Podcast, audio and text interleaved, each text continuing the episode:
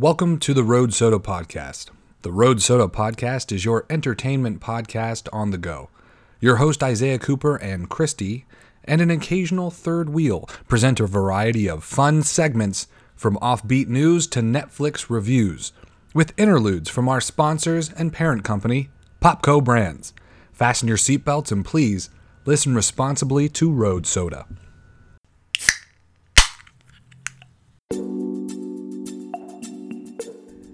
Are you looking for a discreet place for intimate one on one relations with the sexiest of all sea creatures, the octopus? Do you crave the sensational touch of eight jelly like appendages? Then come to Road Soda's Tentacle House.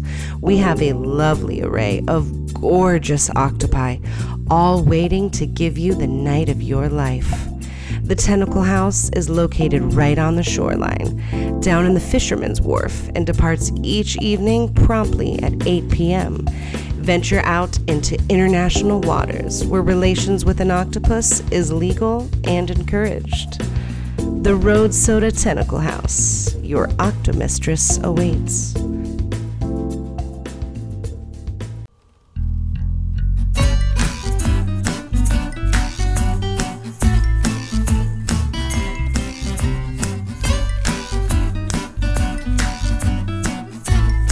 Hello and thank you for spanking another chode holda. uh, the podcast with three times the foreskin. It's a lot of foreskin. How's that possible? Some people are just blessed, baby. Hashtag blessed. Yeah, but like, On this episode, we rip through the Christmas Chronic and we get paranormal and weird with Chaz of the Dead. The Dead. Mr. Chaz. yes. Yeah, very special. So this episode of Chode Holda is a little bit different.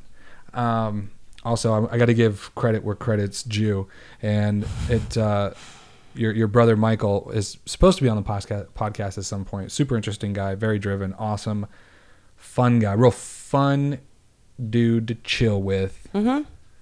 Yeah, he's really cool. Uh, but um, he, we asked him to be on the show, and he was like, he called at one point. He was like, "Oh, so are we gonna do chode soda?" And I was like, "Oh man, I've been doing road soda for so long, and that I've never said that. I've never it never crossed my mind. Yeah, and I'm like so really weird. upset. Neither one of us thought of it. And it's so weird because, like, that's totally something I would think of. Me too. It's so it's so cheesy and stupid and easy. Yeah, when he said it, you were like, "How have I not picked that low hanging fruit?" And I'm It's like, "It so really low. is." It's so low. It's fucking dirty on the ground hanging. It's already dropped off the tree. But like, uh, I think I made an intro once. It was like something about toad, like toad. Like so. It's even even still. It's like, I guess you know I'm just so um I'm so pure and holy. My mind's just not in the gutter. I'm not thinking about all that dirty stuff. You know. Maybe what I mean? it's because your dick's big, thick, and long, and not short and fat, so you don't have a. So you're That's not what they call pencil dick. no, I said pencil dick. thick and long. Mm-hmm. The That's the okay, skinny long ones are pencil dicks, and then you have like the skinny long ones that are really curved, like a bit like an over curved banana. Those are fucking weird, weird Over too. curved banana. And you got the crooked ones. Sure, yeah, I know about all the dicks. Mm-hmm. I know about all kinds of different dicks. All you know, because I'm hanging around them all the time, Yeah, getting intimate with getting all, slapped with dicks in the face all the time. all different. I could, That's why we have so much in common, you know. yeah, yeah. I don't know. Maybe, maybe I can tell you about different vaginas. You might know more about for China's. Did you know that um, my mom says for China, Yeah, I mean it's but hard- like not because she's trying to be funny. well, or that she's trying to like avoid saying the word vagina, or is it just because sh it's like these little remnants of hillbilly though? It's the it's the hillbilly remnants, and I think probably like not knowing what the word really was for so long, yeah. and just saying what it sounded like. Like it took her years to be able to say birthday with a th and not an f. birthday. Like you would just try and try and try, and it's just birthday. wow, And so she'd be like, "Yeah, it's your for China." Cheer for China. and she made us call it as a kid. I think I've told you this. My mom made us call our for China's. It was our doo doo. right? Like wipe your doo doo, clean your doo doo. What's wrong with your doo doo? And it's just like, why would you make us call our kitty cat the same word as people call poop? Yeah. Like doo doo is poop. It's like wash your watch your disgusting piece of thing down there. Yeah, that's her for sure. She's like, Don't the- look at it when you wash it. And if it starts to feel good, you you go to timeout. Yeah, because my family's like a bunch of raging pervs. My dad was too, except my mom is like the prudest, non-sexual. Like she just, I don't know where you guys got that from. Like, yes, you do. You you married him. She knows what she likes. She just, Anyway. she knows what she into. Please refer to it as doo doo from here on out. I will, I will refer to it, especially around your mom. And my sister calls Lawrence's knob um, Mr. Willie's, and I Willie's. really like that. That's fun. We just. How about Sorry, just I just penis? took control of your intro. Oh my god, I've just been having a silent panic attack over here. That's all. I just I need to have control at all times. Mr. Willie's. Mr. I Willie. love it. That's your Mr. Willie. Uh, is that Mr. Willie's? I feel like it should be like a kids cartoon. What, like, what would the teach character be? Mr. Willie's. This would just be a big dick, Kind of, but you'd have to like church it up, kind of make it look like a pickle. yeah, like a pickle with a hat on. Pickles and mushrooms or Yeah, pickles and mushrooms and they teach you all about good hygiene and all that kind of stuff. It's a great idea. Maybe we can be the new Blippi, I don't know. and we'll make Mr. Willie's. Mr. Willie's. I th- honestly, after watch that was that was a conversation after watching. So we you know had Adelaide over the weekend as we always do, and um, my sister was here with her husband, and he's like, "Have you um, ever checked out Blippi?" And I was like, "No," but it was interesting because just earlier, like maybe the day before, I was putting a show on for Adelaide, and I saw it on there. I was like, "Oh, Blippi," right? And then it's so funny to be so out of the loop about something that's so mega famous. Yeah, It's so crazy. I'd never even heard of it. Of course, never heard of it, but it's like anybody with a kid is like, oh, yeah, but fucking I'm- know Lawrence is it. three, and I've no. I mean, all we do is YouTube too. And, Yeah. you know, like It's just it's crazy. I mean, like, we were, and then we all became so fascinated talking about like how many subscribers he has. He has like 10.4 million subscribers, and talking like looking up his fucking net worth. 40 mils, by the way, 40 mil. All that merch and all that fucking views. Jesus. Didn't you say he used to film Mr. Willie's and Doo-Doos? Yeah, so Anna was like, "Oh, he's a he before this he was a porn star, but I looked it up and he wasn't a porn star. He was what he what they call a gross out comedian or what do you call it? A gross out comedian. His his um his name was Steezy Grossman because his name is Steven Grossman. And he once made a video of him shitting on his naked friend's chest. And he's like I mean, I thought it was funny at the time. Yeah, like when you first say it, I'm like, that's hilarious, and then you like really think But about was it, and you're like, sexual? he's like, but he's he says that he was a comedian doing. He was doing it in like the vein of humor. But you know, if there's shit and there's someone naked, there's someone hard. Yeah, know what but I like when you and I are sitting down watching like comedy clips endlessly, like I don't think I would watch one with someone else. I'm like, dude, this guy's shitting on his chest. I mean, there's eight billion people in the world. There's definitely people who are turning that on and being like, I mean, it's not our. I mean, it's not my cup of tea. No. It's not my cup of shit. You know what I mean? But he, yeah, and I thought that was super interesting. But it's like, man, if you could, if you could, I couldn't, I couldn't like be the character because I would hate being out in public because sometimes, uh, you know, I'm in a shit mood and it would really suck for a little kid to come up and uh, have their heart broken because I'm just in uh, like a shitty mood. Like I wouldn't, I don't think I could do it. So I would like, it would have to be like, maybe I could voice a character, or maybe it could be something in a costume, or like really put a costume on so Yeah. you can't see, so you can take it off and go out and be normal, and people and like kids aren't running up to you wherever you go and be like, "Oh my God, it's the Blippi!" You know, Yeah. like that's crazy. But um, Yeah, yeah, I just that's so weird. I didn't. You don't really get in shitty moods very often, though. You know. Yeah, never, almost, almost I'm. never. So, I tried so hard not to make a joke. I'm really sorry. wow, you should really. I think you should start teaching classes at Megan's Bitch Company 'cause you really got the petty thing down. I think you are. I was already gonna ask at the end of this when you asked me what I learned that I was gonna say you're a bigger bitch than Megan. No, I am Megan. Anyway, look, guys, this this show, this episode, now that it's like just trying to zhuzh you guys up. Look, well, there's no news in this one. I'm sorry. It's my favorite segment. no, no news. Christy's whining. She, she's the worst. You know what I mean? She says that she hates it, and then every time we have a one, where she's in a good mood, uh, at the end she goes, "Oh my god, I actually had a lot of fun," but then she still sticks to this. I hate that segment. I know. I do. I like actually really. I have like we have a lot of fun when we do it. So, uh, but we're not doing that because we have something special. We have a very, very special interview that um, I did. It was actually a couple of uh, weeks ago. And so, what we're going to do is we're going to have the Millennial Book Club. And then, as soon as the Millennial Book Club is over, uh, we have an interview with Mr. Chaz of the Dead. I'm actually super fucking excited to listen to that. Yeah. I know we talked about it a lot. And now that And I'm I've got thinking the cliff should. notes, but like I haven't listened to it yet, and I'm actually really, really excited. Oh, there's cliff notes to the book. No, like your cliff notes of the interview, Oh, right. because Yeah, like I- you told me all I about was it. like, are there cliff? I don't think there's cliff notes. But um, oh, I'm trying to. Oh, you're just going through your phone.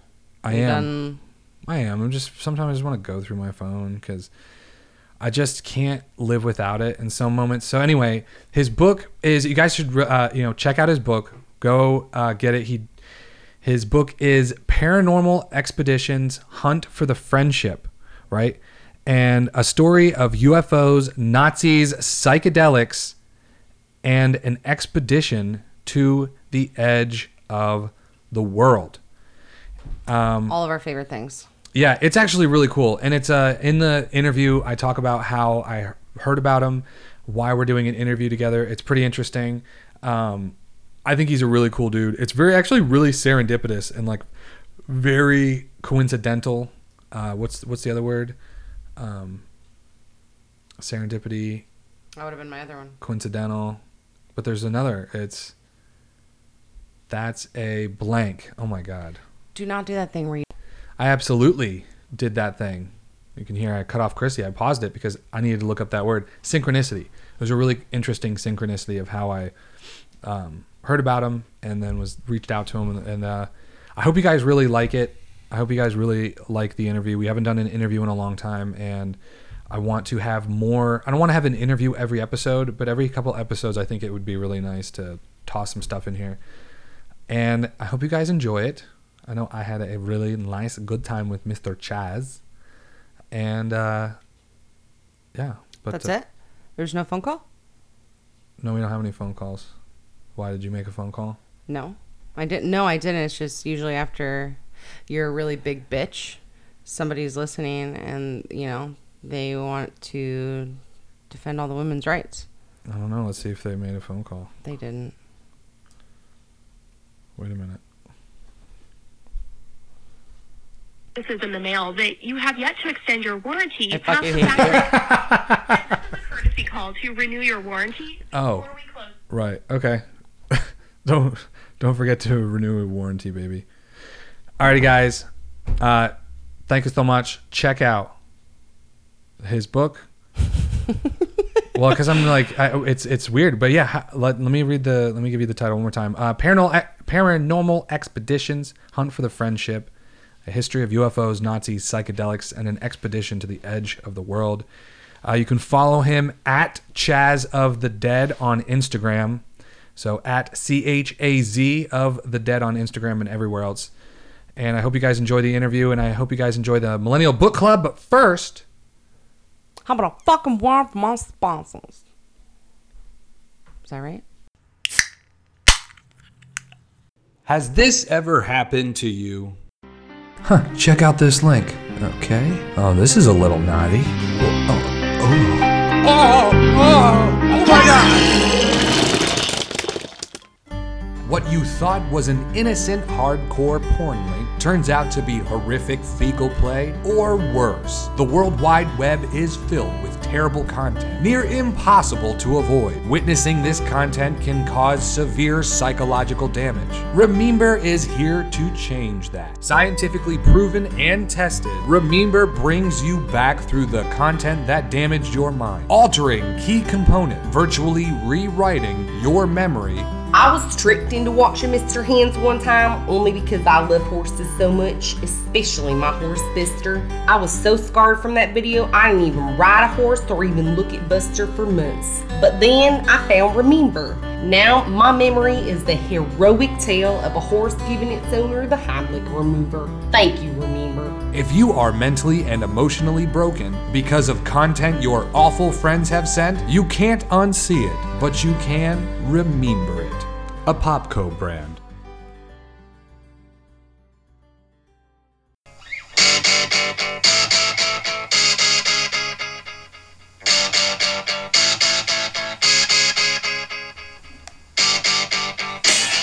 Millennial Book Club. Millennial Book Club. Three, two, farts. Hi, I'm Megan. I'm Sarah. This is Megan's bitch company. I said masturbate. This is M- shut up, bitch. uh, this is Megan's bitch company. I'm a total bitch. I'm also the CEO and founder of Megan's bitch company. Duh. Just a couple of bad bitches doing bitch stuff. That's right. Uh, bitches get everything they want always. So that's why I started this company to help all the non bitches be bitches to get what they want and just in time for the holiday season. we teach you everything you need to know about being petty. Being what? Petty. Potty. You heard what I said, stupid. Not that you would know how anything about that. Being manipulative. It's This easy. went from like a bitch. I'm It's sorry. easy to do if you're not stupid. But you're stupid, so you can't do it. If you're a simple, nice girl, get this. No one likes you. And we can fix that. We will make you a bitch, and you will get what you want. With our training, you will walk over every spineless man and be the queen of your friends group. Wow. Yeah, that's really awesome. And who cares if they talk shit behind your back? Just hire one of those dickless fools to slash their tires. Your face. Log on to megansbitchcompany.com and start having fun and get the gifts you truly want this holiday season. I just really like that you went from like a petty bitchy girl to at the end just like Megan's deaf. I was like what it sounded like. You know what I mean? I'm. I don't think. I think Megan's uh, would have some choice words for you. I don't think she's. I don't think she's. I'm sorry. oh my god. Welcome to the Millennial Book Club, where we are just watching Netflix. Netflix originals. No books. No books involved. So please don't get scared. Don't run away. Stick around. Uh, last week we said we were watching the Christmas Chronic 2. Mm-hmm. Oh, sorry, the Christmas Chronicles. Chronicles 2 with Mr. John Lippy himself. Huh? Yeah, I forgot the guy's name. What's his name? Kurt Russell? I was gonna say Kurt Russell. Tucker Peterson. And Goldie Hawn. Goldie's Hans. Not your best work. How about you quit judging my jokes and you can tell me my jokes aren't funny, but just not laughing. That joke wasn't funny. Cool, thanks. You know how I knew? You didn't laugh. Man, are you like Wow. you must Looks be like Megan's bitch company is really working for you. Yeah. It feels like you're the vice president.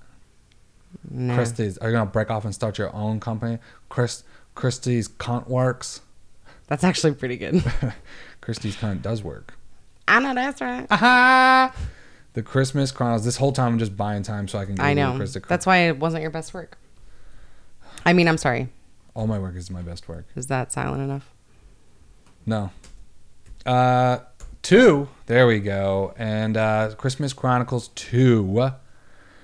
Teenager Kate Pierce is reunited with Santa Claus when a troublemaker threatens to cancel Christmas Belsnickel. forever. And if you ruin one more thing, it'll be the tenth thing to. It'll be the. Jeez, it'll be it. Where, where's our like uh, morning radio? Booga. Wah, wah. uh, Netflix. It's rated six out of ten on Netflix right now. It's seventy one percent on Rotten Tomatoes, and IndieWire gave it a whopping one point five out of five.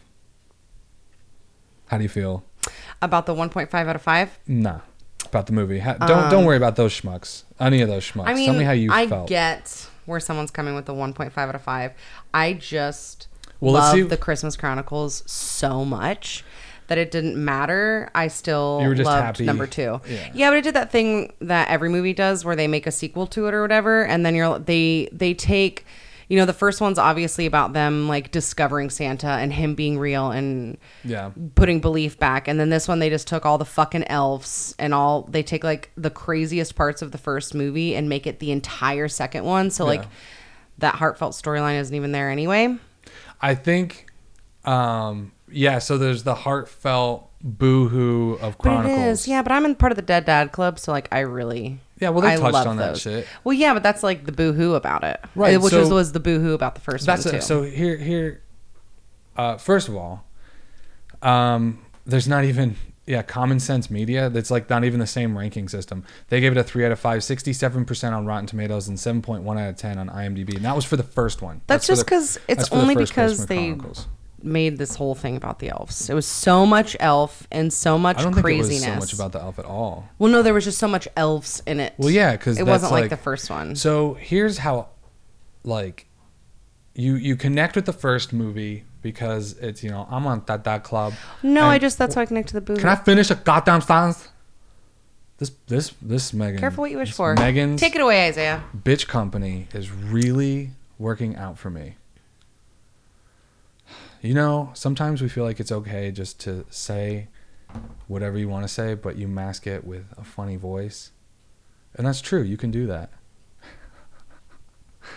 anyway, so you connect with the first one, right? Because it's a time in this girl's life, all this stuff like just happened, and it's like, but do you want to keep reliving the same part of your life over and over again? Like, so that movie, it's her at that age, but then the next step in that evolution of a girl, like, or anybody losing their family is like then growing up and coping with it, and the parent, the the living parent, is then going to try to get with somebody else. So then it's like that. Okay, so what's the next obstacle in that person's life?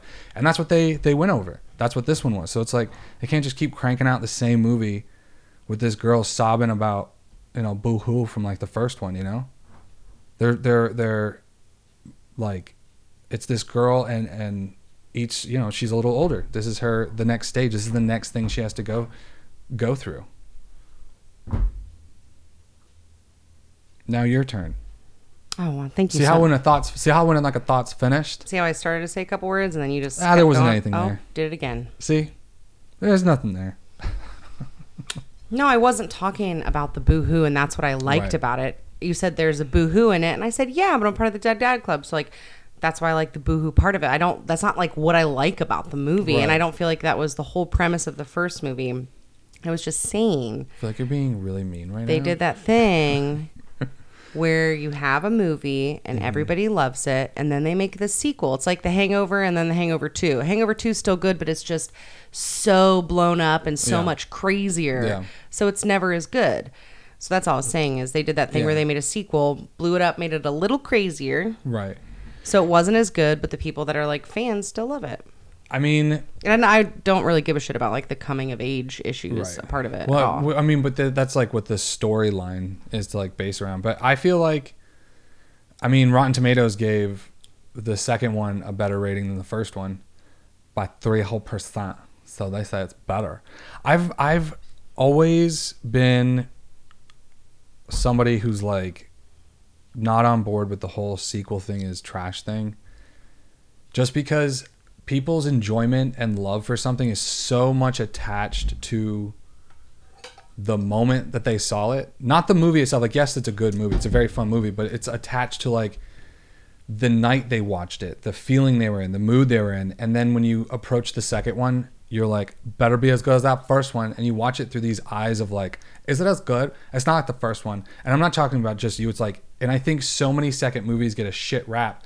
But like, if they made the first one just like this, it would be too much. It would be way too much. But what happened is they made the first one to introduce you. They they gave a little bit of magic, a little bit of this, a little bit of that.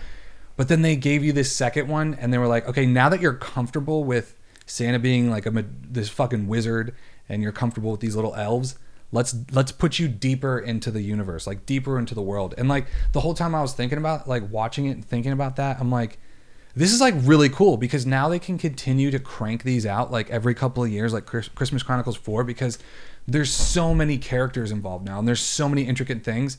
And it's cool because it's also like mythical. It's like it's not just fat man coming down a chimney. Like there's he's like a superhero.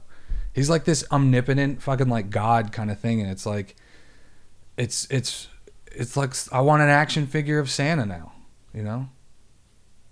Now, what are you, what are your thoughts?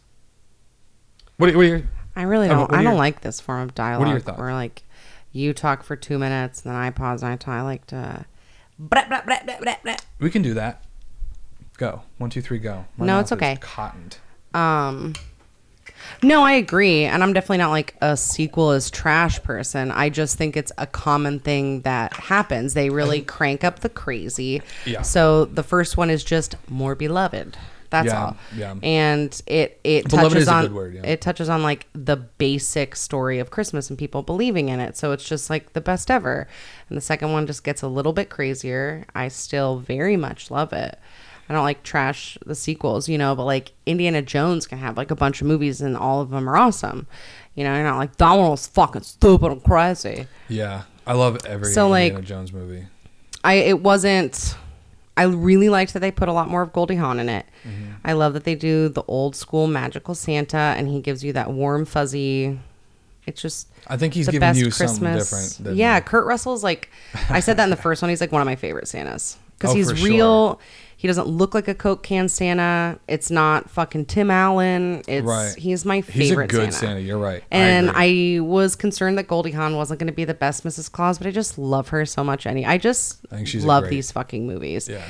And I do think they're obviously, you know, like you can watch Elf and everybody enjoys it. These are definitely kids' movies, but I love don't them. know. They're I like think- a yeah. classic.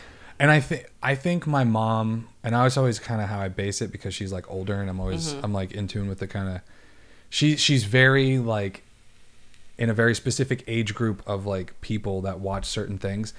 And I know she watched the first one and she enjoyed it. And I think she would probably watch the entirety of the second one. But like the thing that would get her there is obviously Kurt Russell and Goldie Hawn. You know what I mean? Like if they Yeah. weren't in it, she wouldn't even give it the time of day. But because they're in it, she'd like, I'll sit down. They're fun to watch. That was kind of silly, but you know, Yeah, they just took it a, a little sillier, which Yeah. Mm-hmm. I didn't mind. I'm not like bashing it by any means. It's just, um, I just feel like that happens a lot.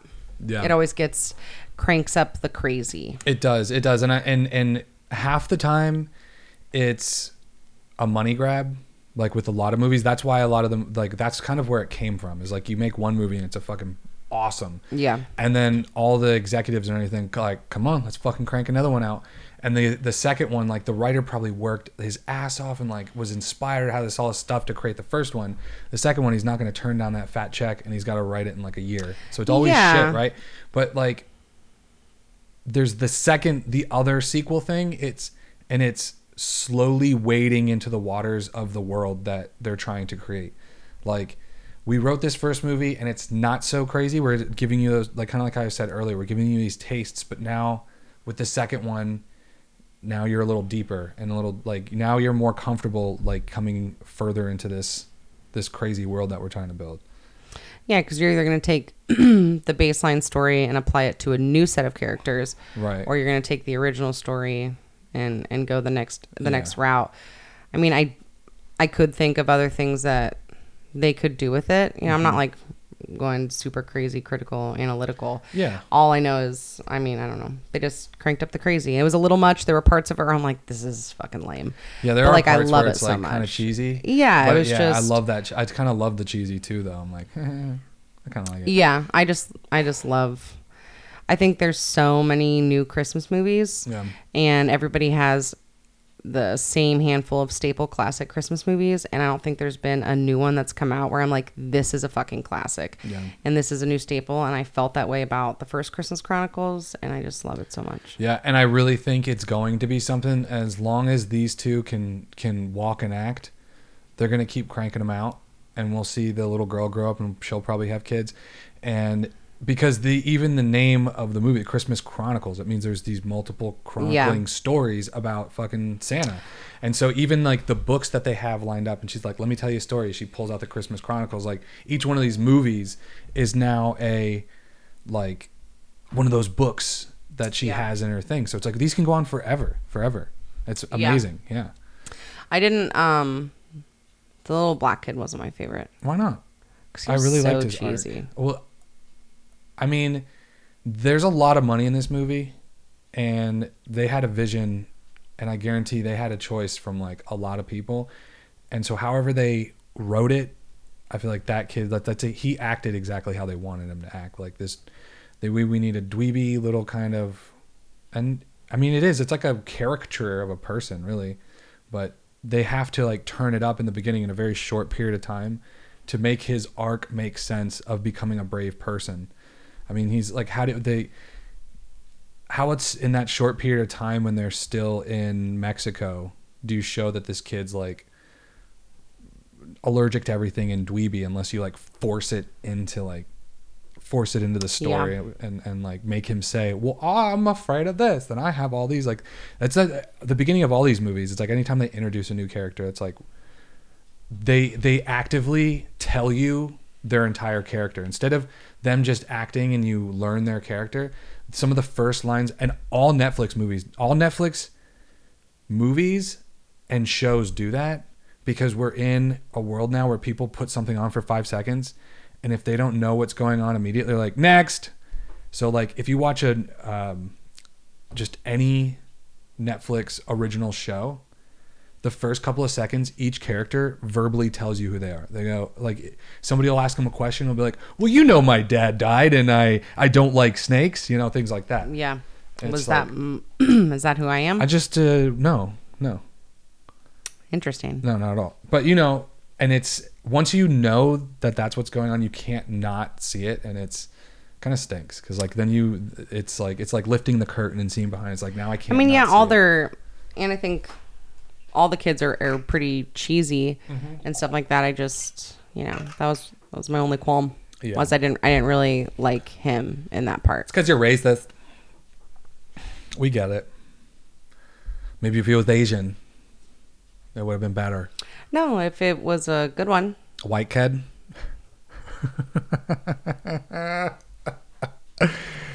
I thought it was great, and I loved that um, the Christmas con. Let's look. Let's look at the cast real quick, okay?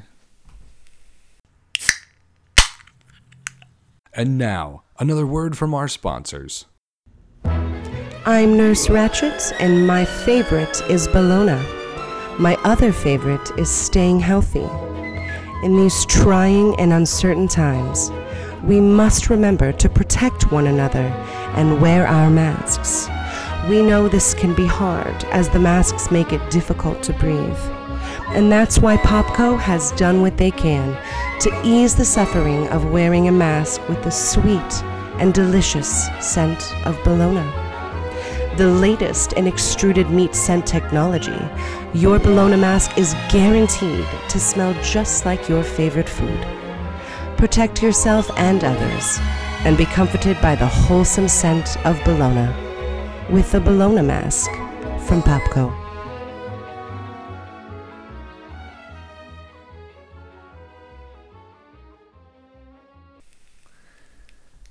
What would you rate it, by the way?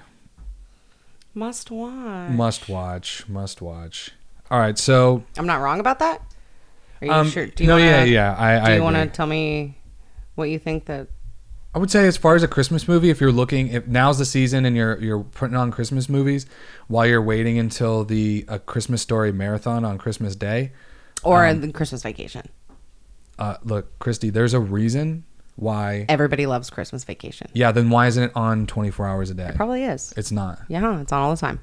You understand that TBS literally puts on a Christmas Story over and over again for 24 hours.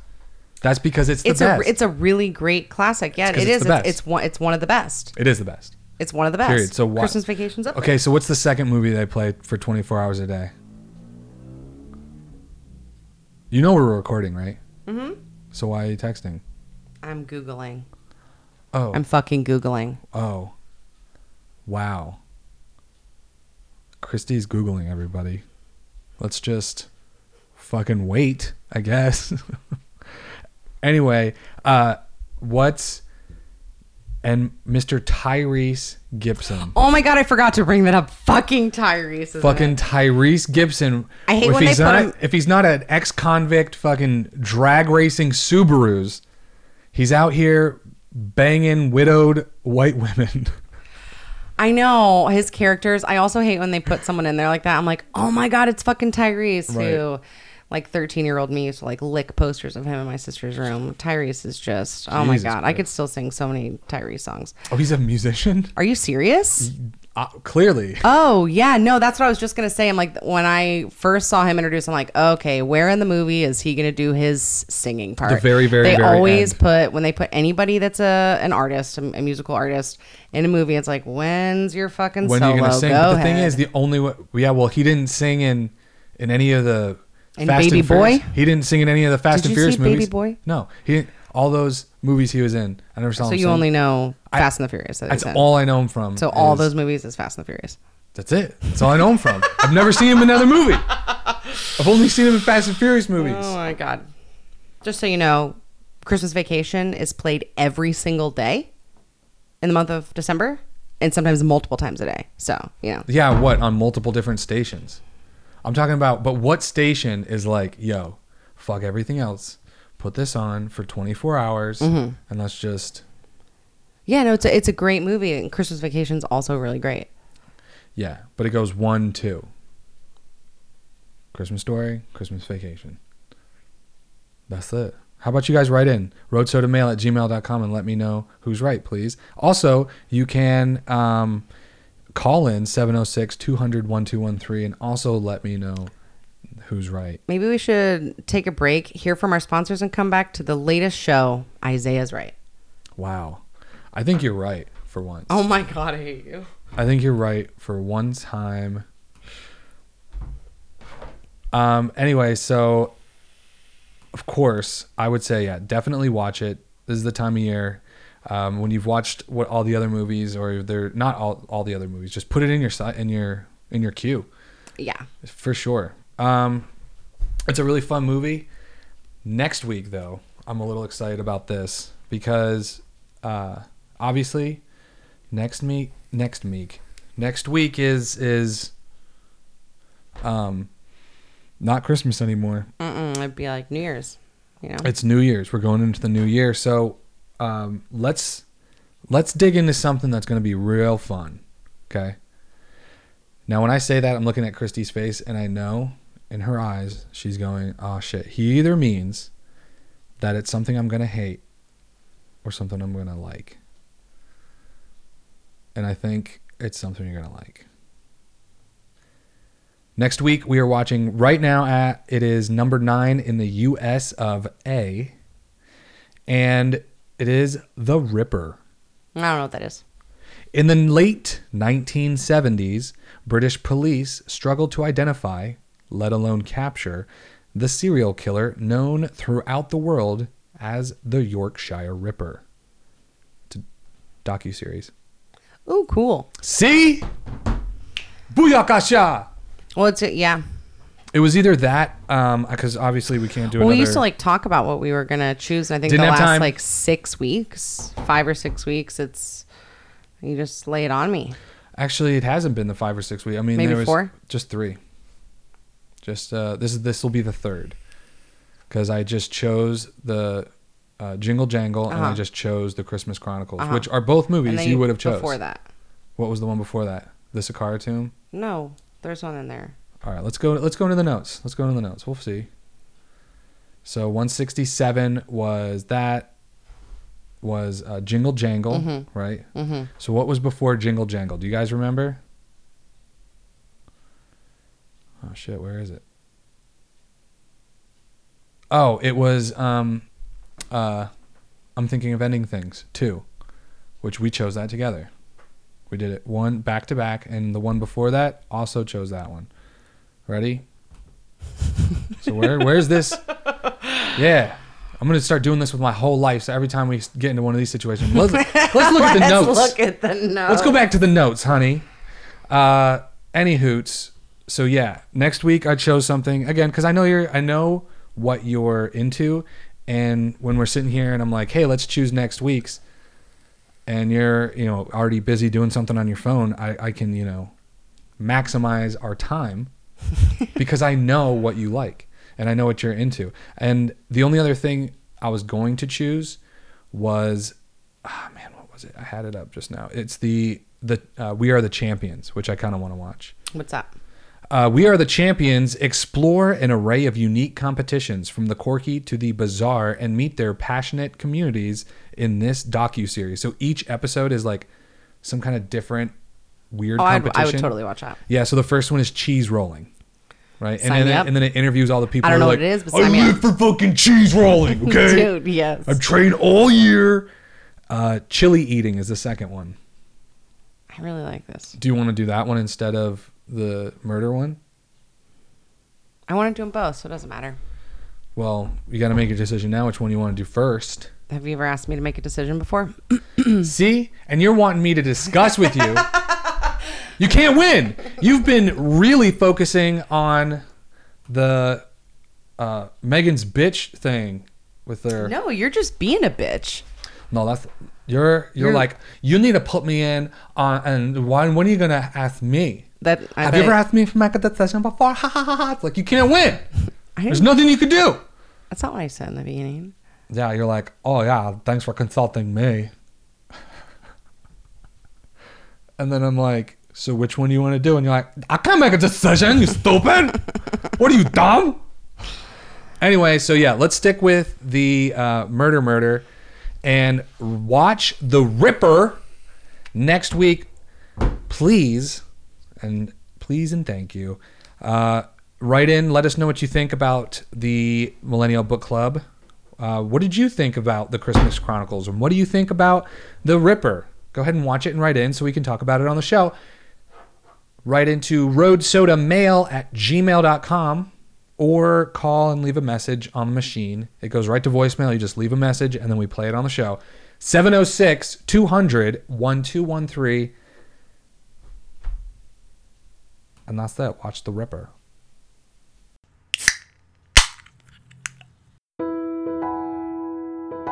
Hi, my name is Isaiah Cooper, and like many unfortunate people, I suffer from asshole sweat. And that's why I could not be happier to present our newest sponsor, Thompson's Tushy Rolls. My days of sprinting through the office to the bathroom before someone sees my sweat spot are over. With Thompson's Tushy Rolls, I am a more confident me. I no longer fear being in public, even in the worst of times, knowing that I've got a Thompson's with me. The Thompson's design fits snugly in place in anyone's ass, wicking moisture and holding it so that you don't have an embarrassing bleed through. Nothing is worse than someone pointing out that your butt is wet. So do yourself a favor and buy Thompson's Tushy Rolls. Thompson's Tushy Rolls. We have your crack. Okay, with us is a very special guest. Uh, it's my first time meeting you as well, which is really, really awesome. Um, especially because of how this whole thing, like, or, or how I heard about your book and about you. Um, but I'm sure at some point earlier in the show, we'll, uh, I'll like explain that before the interview. But um, Mr. Chaz Pilkley, pick, pick, Pilkey. Pilkey. No worries. No worries. You and every substitute teacher ever. They're No the worries. worst. The worst. it happens. That uh so look, you okay, I got to say it, it it was pretty crazy. So you're you're a fan of Mysterious Universe. Mm-hmm. I'm a stan- fan of Mysterious Universe, and I think anybody who is a fan if they listen to Road Soda, they would mm-hmm. definitely be, be able to pick out this like some similarities, especially in like mm-hmm. a, a structure kind of thing because it's an awesome show and I listen to it all the time. I'm listening to it and they're reviewing this this book and it is uh, Paranormal Expeditions, right? Hunt for the Friendship, and then there's uh, what is this UFO stories about UFOs and A, a story of UFOs, Nazis, psychedelics, and an expedition to the edge of the world. sweet. And I'm I'm uh, I feel like that's really rude of me to butcher the no worries. It's a it's a long title. So- subtitle. I I got so many questions. So yeah, they were on.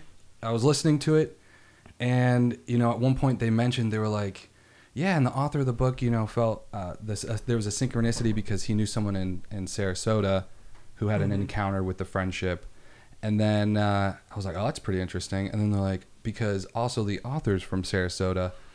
I was like, no effing way. So, just I don't. Before we, I guess like get into the, the book and everything. Are you you were born here in Sarasota? Um, I was actually born in Maryland, and um, my I moved down here before I turned two. Uh, Okay. So technically, I wasn't born here, but I've grown up here. All my memories of, Yeah. of life, early life, are from here. Um, Did So I like to think I'm a Floridian. I think you are. I think you, you're you. I, I'm like I'm kind of similar. Like I was I moved here relatively young, and it's like I think we're we're we pass. Mm-hmm. yeah, right? yeah. My mom's from here too, so in- inherited some. You pass. uh, did you did did you where'd you graduate from? Like which high school? Um, Sarasota High School. hmm okay, I was uh, on the football team, wrestling Really? team. Yeah. and the wrestling team too. Yep. Hell yeah, dude. Wait. So how? At what point in your life were you like I'm into paranormal stuff? Like what what? Um, that was actually pretty pretty early on. Um, fairly young, I had a an odd encounter. Okay. Um, uh, we had just installed bunk beds in our childhood room, um, and we just built like a, a bed on top of the bed that was there. Um, so my older brother went from that bottom bed to the top bed because he's the oldest, and I got that bottom bunk. And I'm sleeping there. It must have been about a week into this change. And one night I fell out of bed. And looking back at me from underneath the bed is like a pair of red eyes. really. Like almost like a Halloween graphic. Like just like a kind of a cartoonish, glowing red eyes. Um, and you know, being eight or nine or however old I was, I hopped back in bed, put the blanket over my head because that's your. that I do- I do that now. right? That's safety. Right. And um, I waited till morning. Uh, and in the morning, being you know a kid but still pretty skeptical, I started cleaning out underneath the bed, Right. looking for any kind of like toy or something that could have made a light Right. uh, anything to explain what I saw. And my brother, who was walking down the steps from the top bunk, looks at what I'm doing and says to me, without me prompting, without me saying anything, uh, Did you see the red eyes too? Uh, because he had had that experience while sleeping in that bed. Ooh, I just got chills. Yeah, it was it was bizarre. Um, and kind of since that moment, I was like fascinated. And it strangely enough had the opposite effect on my older brother. Right. Um, he became pretty, you know, scientific. He's a scientist now. He's a chemist. Okay. Um, uh, Is he older? older? Okay. Mhm Okay. and um, you know after that he kind of became like an atheist for a while um, he's lightened up on all those those you know beliefs now but right. uh, it had opposite initial reactions but ever since then i've been interested in anything that you know goes bump in the night because Right. it's real It- you know Right. I, that was the moment where i was like huh that's not just in movies like that Yeah. actually happens Like you, I saw something and it was validated. Like those two things together, I Mm-hmm. Right. could could easily, yeah. And you know, even the the skeptical explanation that it was just a you know a shared hallucina- hallucination, that in itself is something paranormal because that Right. doesn't happen every day. you Exactly. know, that's not something that's normal, and we don't understand how it happened. So I just you know left me with so many questions, and um, I'm still looking for answers today. I think uh, there's there's a lot of there's a lot of questions, a lot of answers to be. I don't know if we'll ever get these answers, man. yeah. well, these I'm trying. We're I'm good.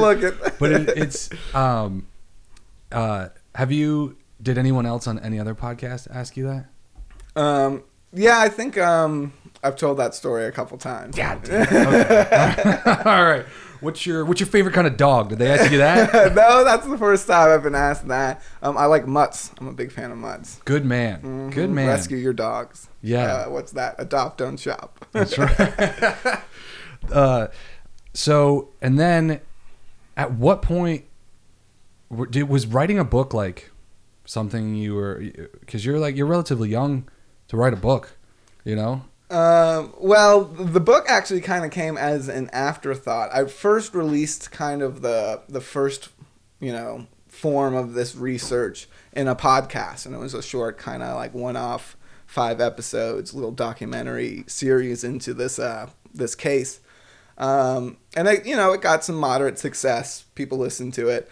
Um, but unless you're doing something more continuous, the, the podcast stuff doesn't really. Yeah. You, you got to be every week. That's you It's know, like a whisper kinda- in the wind, man. Right. Yeah. It had a, a blip, and people, you know, a few thousand people liked it, and then. Right. Um, so I was kind of left with all these, you know, scripts and research and a lot of stuff that didn't make it into the show, and you know, I had to condense my own research and investigation.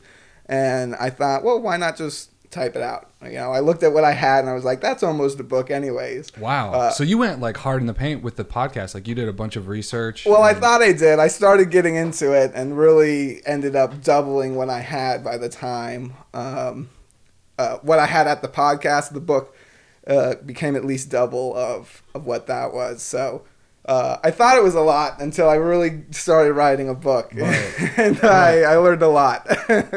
So what kept motivating you to write a book? Like you just Um, it was probably you know listening to shows like Mysterious Universe Yeah. and hearing research like that, and um, you know I I love reading books um, like the one I wrote.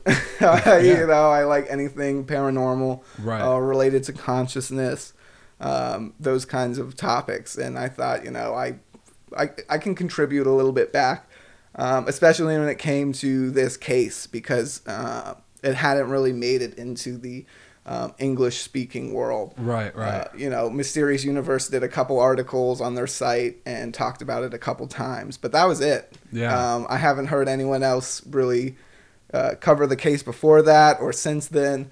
Um, and when I heard about it, it was one that really, really stuck with me. I thought it represented um, a lot of the angles that Yeah. this kind of phenomenon uh, entails. So I Right. thought it was something worth uh, worthwhile and worth the dedication and time. Yeah, because it's it really isn't a one dimensional thing, you know. Mm-hmm. With and and it's not just seeing something in the sky, or it's not just having something come into your bedroom. Like there's Mm-hmm. there's a bunch of stuff going on, and um, isn't there? Wasn't there a very similar case in Italy as well? Or was Uh, it just in? I always thought there was a friendship case in Italy as well as in South America. Yeah, there was. Um, so that friendship group um, wasn't entirely. They they shared the name, um, and this one was more of uh, kind of like, if I'm remembering correctly, a little post Renaissance, but like a breakaway kind of civilization thing. Right, right. Um, and there's an idea that it might um, actually carry on. Uh, it might be the same group, um, but it, it doesn't quite match up because uh, those that the Italian group they seem to be you know people, other Italians and things. Right. Um, where the friendship group they have the more similarities to you know Pleiadians okay. these tall blonde aliens people claim to talk about um, that you know people in uh, the U.S. in the 50s and the 60s these contactees um, were talking to these type of aliens that look human but they say we're from Venus or we're from Mars or from Pleiades or wherever um, and this is that's more reminiscent of, of this group um, because they're definitely claiming to be um, extraterrestrials. But they are and while they look human overall there's some strangeness about them. Right. right? They're all tall blonde you know light colored eyes the same description that these aliens are typically given. Um, they all wear these you know jumpsuits and weird things um, one of the stranger details I find is they're all roughly the same age. They're all Right. middle aged. Um, so you know, when it comes to the idea they, they it's a human group, you'd expect to see younger people, older people. You know, Right, right. it's weird to have them all in the same age group. Um, and of course, there's And there's never an old Pleiadian. right. yeah, it seems it seems weird. You know, maybe their health is way better, or maybe they just kill the ugly ones. hey, whatever works. yeah, it's questionable. question i mean i don't say i'm not saying it's a good thing but uh, if that's what's working for these guys that's just you know because the road soda listeners i Mm-hmm. would say uh, in general might be a little uh, more paranoid paranormally inept than like some of the other uh, podcasts you've been on can you give like a just like a brief synopsis of what the friendship case is? Yeah, of course. Um, so the friendship um, were this group based out of southern Chile in Patagonia, um, and they they fit the description I just gave. You know, the tall blonde.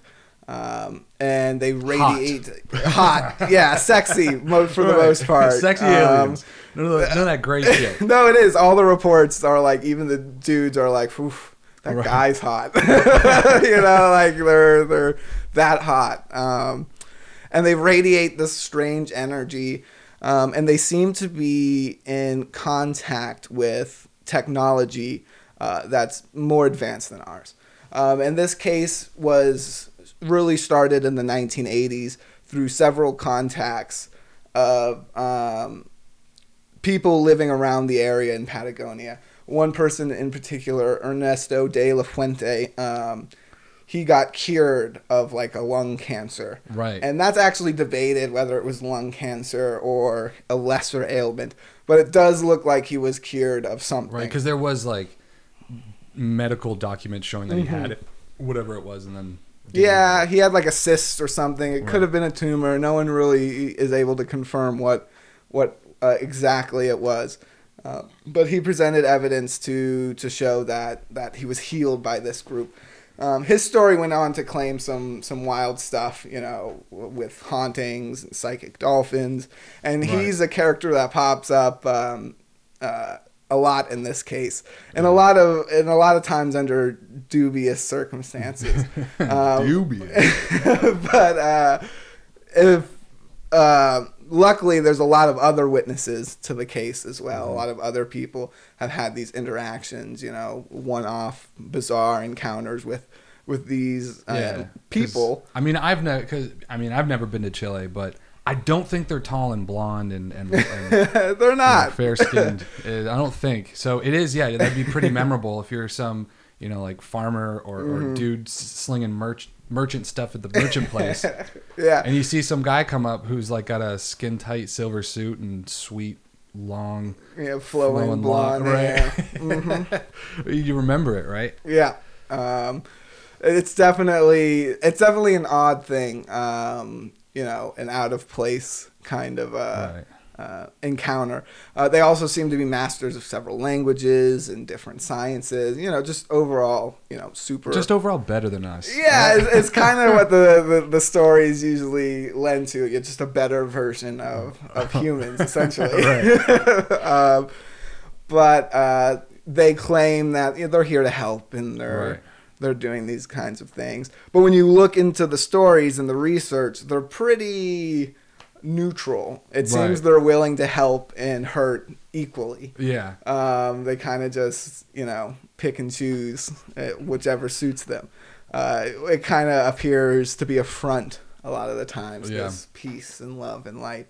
Um, so their true purpose is, you know, unknown.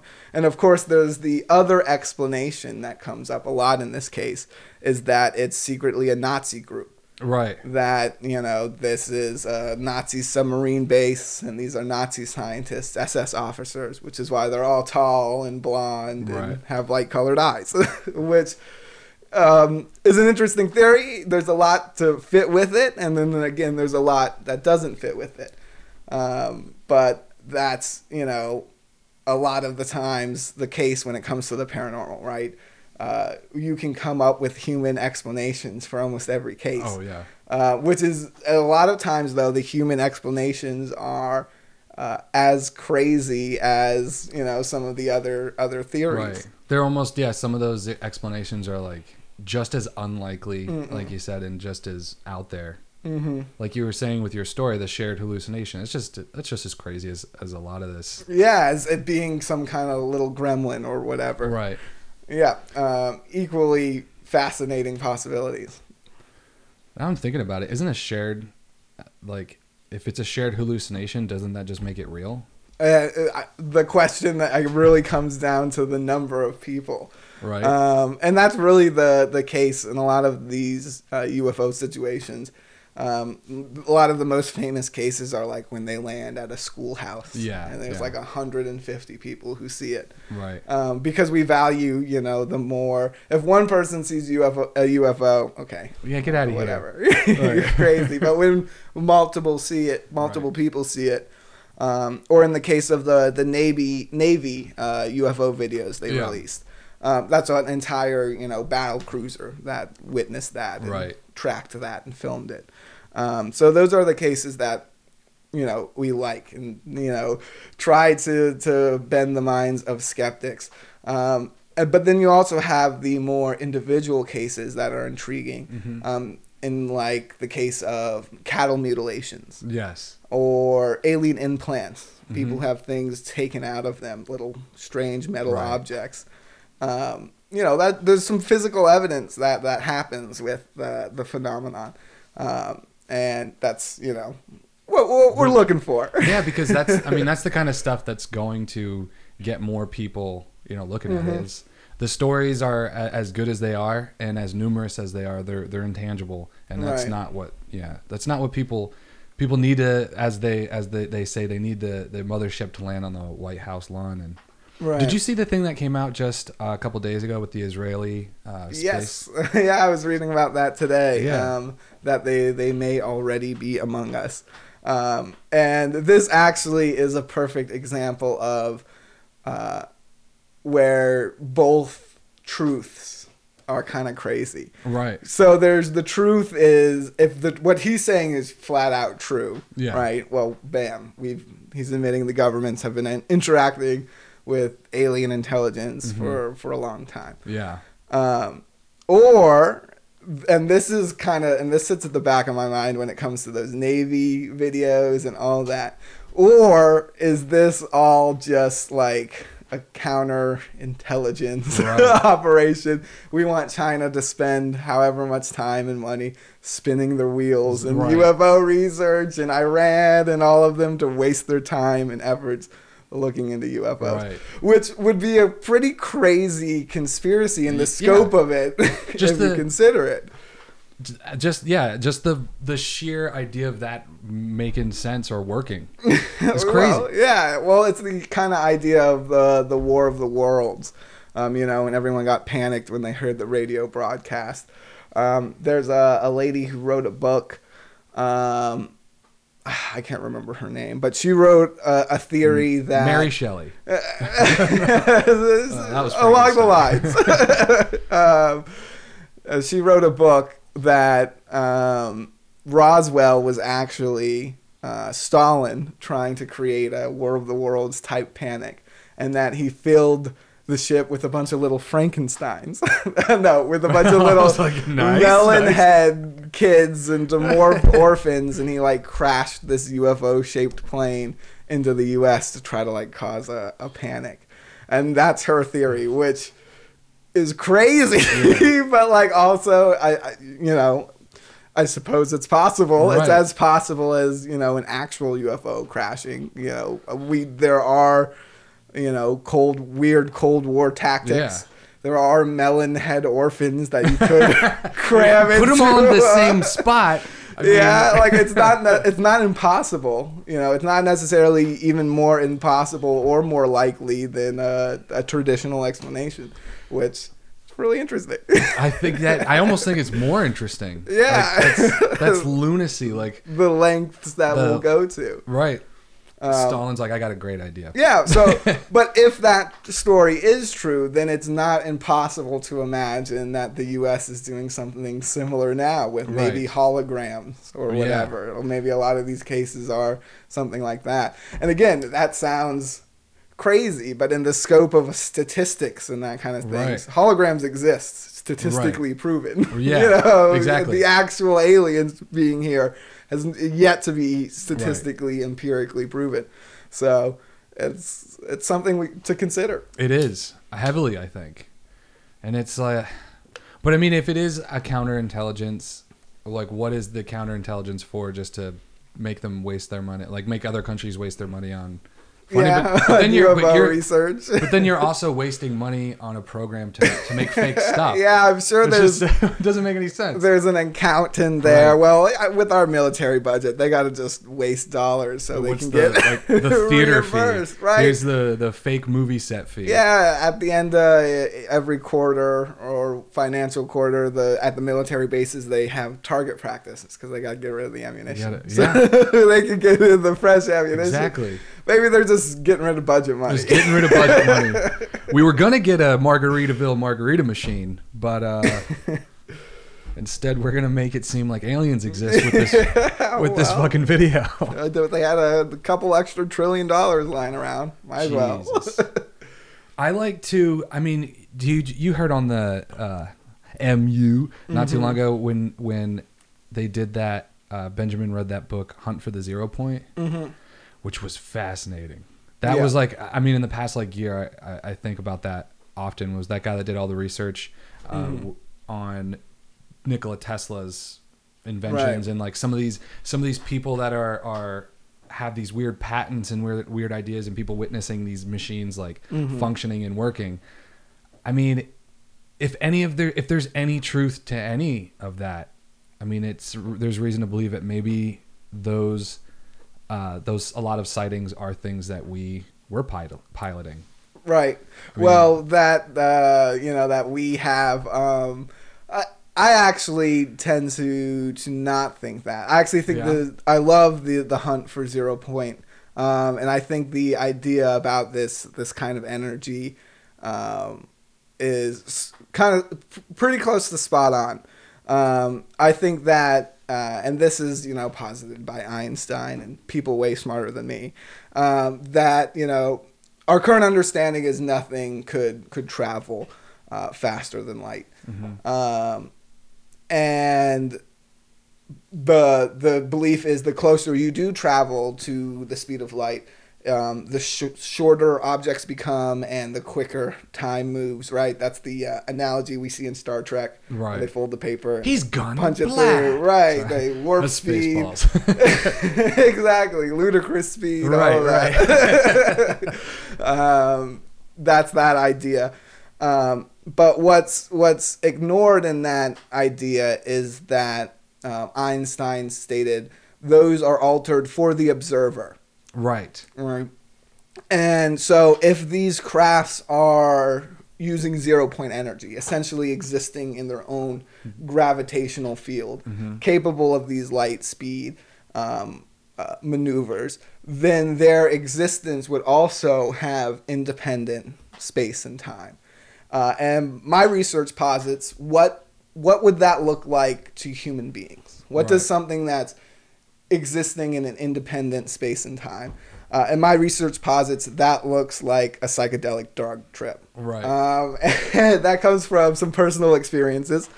Um, but the the things you often hear about UFOs, you know, the the missing time Mm-hmm. where someone you know walks off for 15 minutes but they come back with 5 days worth of beard growth. Right. And their watch is 5 days forward Right. uh, which is a case in the book. Um, or the the opposite happens where um, they're gone for days. This is the case of Travis Walton, Fire in the Sky. If you've ever seen the movie, um, he was gone for for almost a week, um, but he only came back with a couple hours worth of memories. Um, I've had you know similar experiences when you when you take a bunch of drugs. you know, if you're on some psychedelics, um, I've had the uh, the Travis Walton one where I thought I was doing something for 10 minutes and I look up and it's been three hours. Yeah. Um, but I, I know plenty of people who've had the reverse where they, you know, went away for years, it felt like, before they came back to their body. Um, and of course, it's only been an hour or so in, in our world. Right. Um, so I think these these crafts are working on a um, as kind of zero point energy, and that that's the reason there's so much high strangeness and uh, these reports always sound so weird and bizarre when people are aboard the craft. Is for most people, it's their first time having a psychedelic experience. 1st off, Right. and their mind's just trying to comprehend what's going on, right? and that's why you see a lot of shape shifting entities and stuff. Is because when you're when you're tripping, you can see a whole person's face rearranged. Right. It's all things that that experienced drug users would be a little more familiar with. Um, and I found um, a good amount of cases um, and some of my own research that's led me to believe you can potentially view these crafts and these other worlds um, by you know focused meditation and a use of a little bit of psychedelics, um, which I tried several times in my book uh, with mixed results. Right. it's like it put it'll put you in the right mind space, but then you also might not find yourself in the right physical space. Like right. um, like you might have wandered off or something. And and now another word from our sponsors. Ghost Host, we sell haunted shit. My grandfather had a dream when he started Ghost Host to finally have a place where people can get good quality things with ghosts in them. And today we continue that dream. Our patented objects possession ritual combines anything you want with your favorite ghosts. Toilet seats possessed with Grand Wizards, remote controls possessed with Stevie Wonder, and coming soon, John Goodman. Neil Peart and a bass guitar. Why not? Too soon? I don't want to get anyone excited, but we may or may not be getting a certain basketball player in a scooter. Huh? Ghost Host. Come on down to Ghost Host today. We'll stuff a ghost in it. And you know you're in the right place when you hear a front door that sounds like Casey Kasem. Because it is. The, the, the front door is now Casey Kasem. That's not for sale. This is a booming ghost economy, kids. I don't mm. know. I what did you how did you come to was it the paranormal uh, experience first or was it the psychedelics first that made you think that the the two would go together? Um, so I actually did some experiments um, that kind of really linked it together. Uh, and I had been, I, you know, I had heard the idea that all the phenomenon is connected. Um, you know, ghosts and Bigfoot and Yeah. UFOs. It's Yeah. all variants of the same phenomenon. And I had never really bought into that.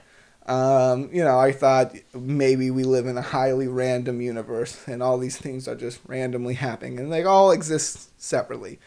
Um, and that was until I started conducting some of these psychedelic uh, experiments.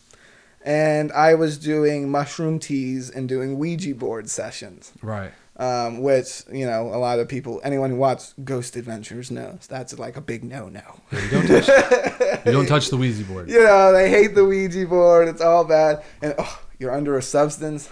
I'm definitely possessed. I'm definitely the devil now.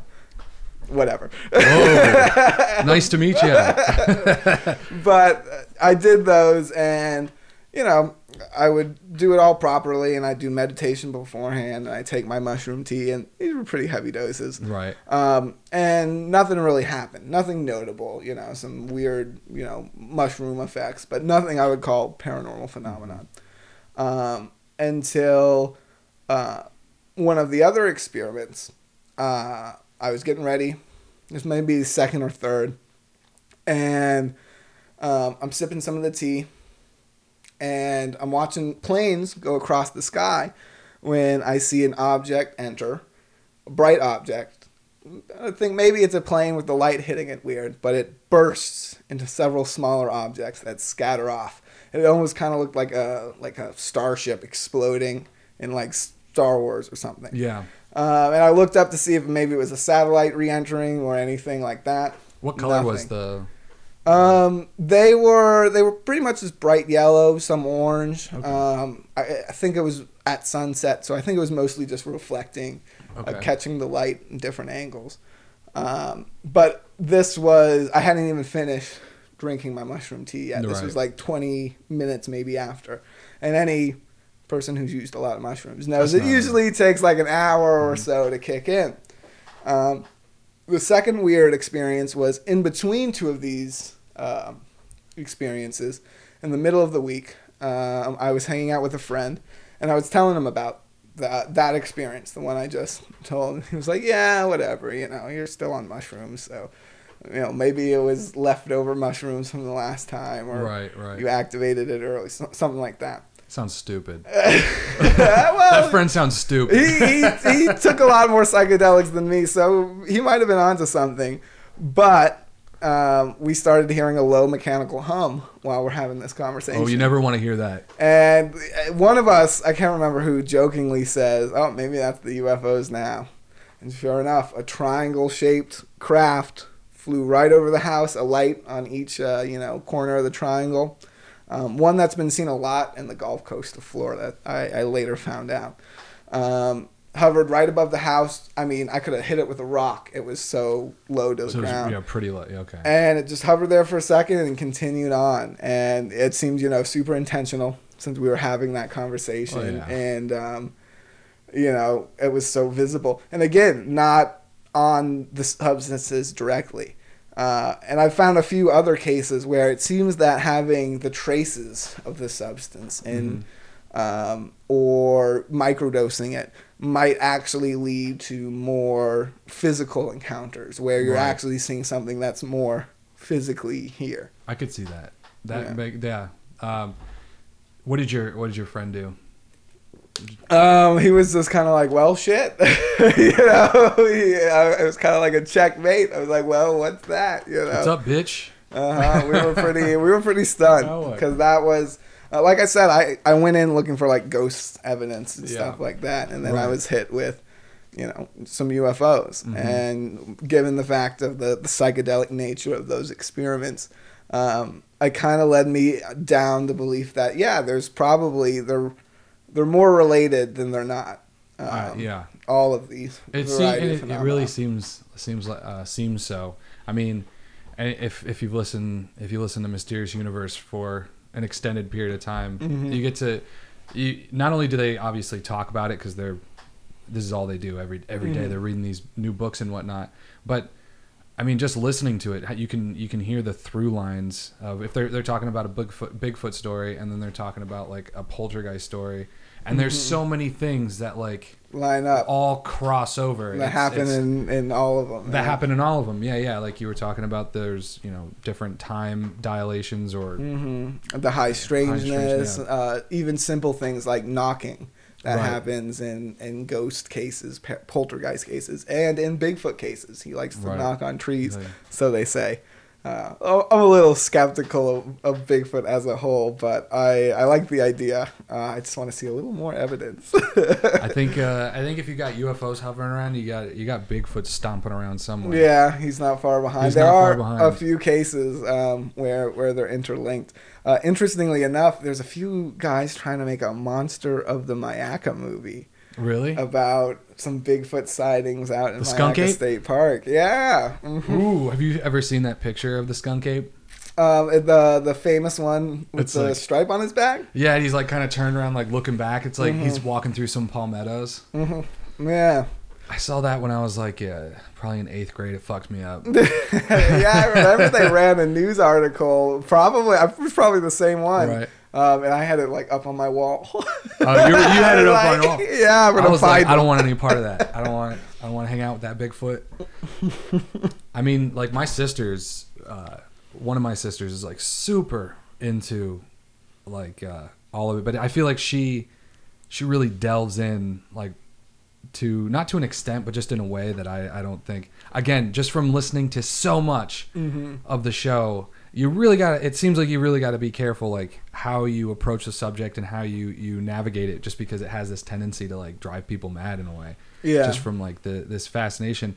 Um, again, I'm not I'm not I, I can't talk from any kind of personal experience uh, outside of just listening to so much of this one po- one podcast, right?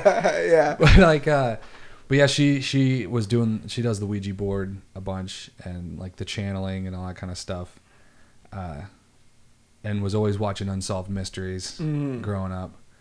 And i want none of that. Yeah, i didn't want to i mean now I, again i'm like i'm like a i'm a fan. I like to listen.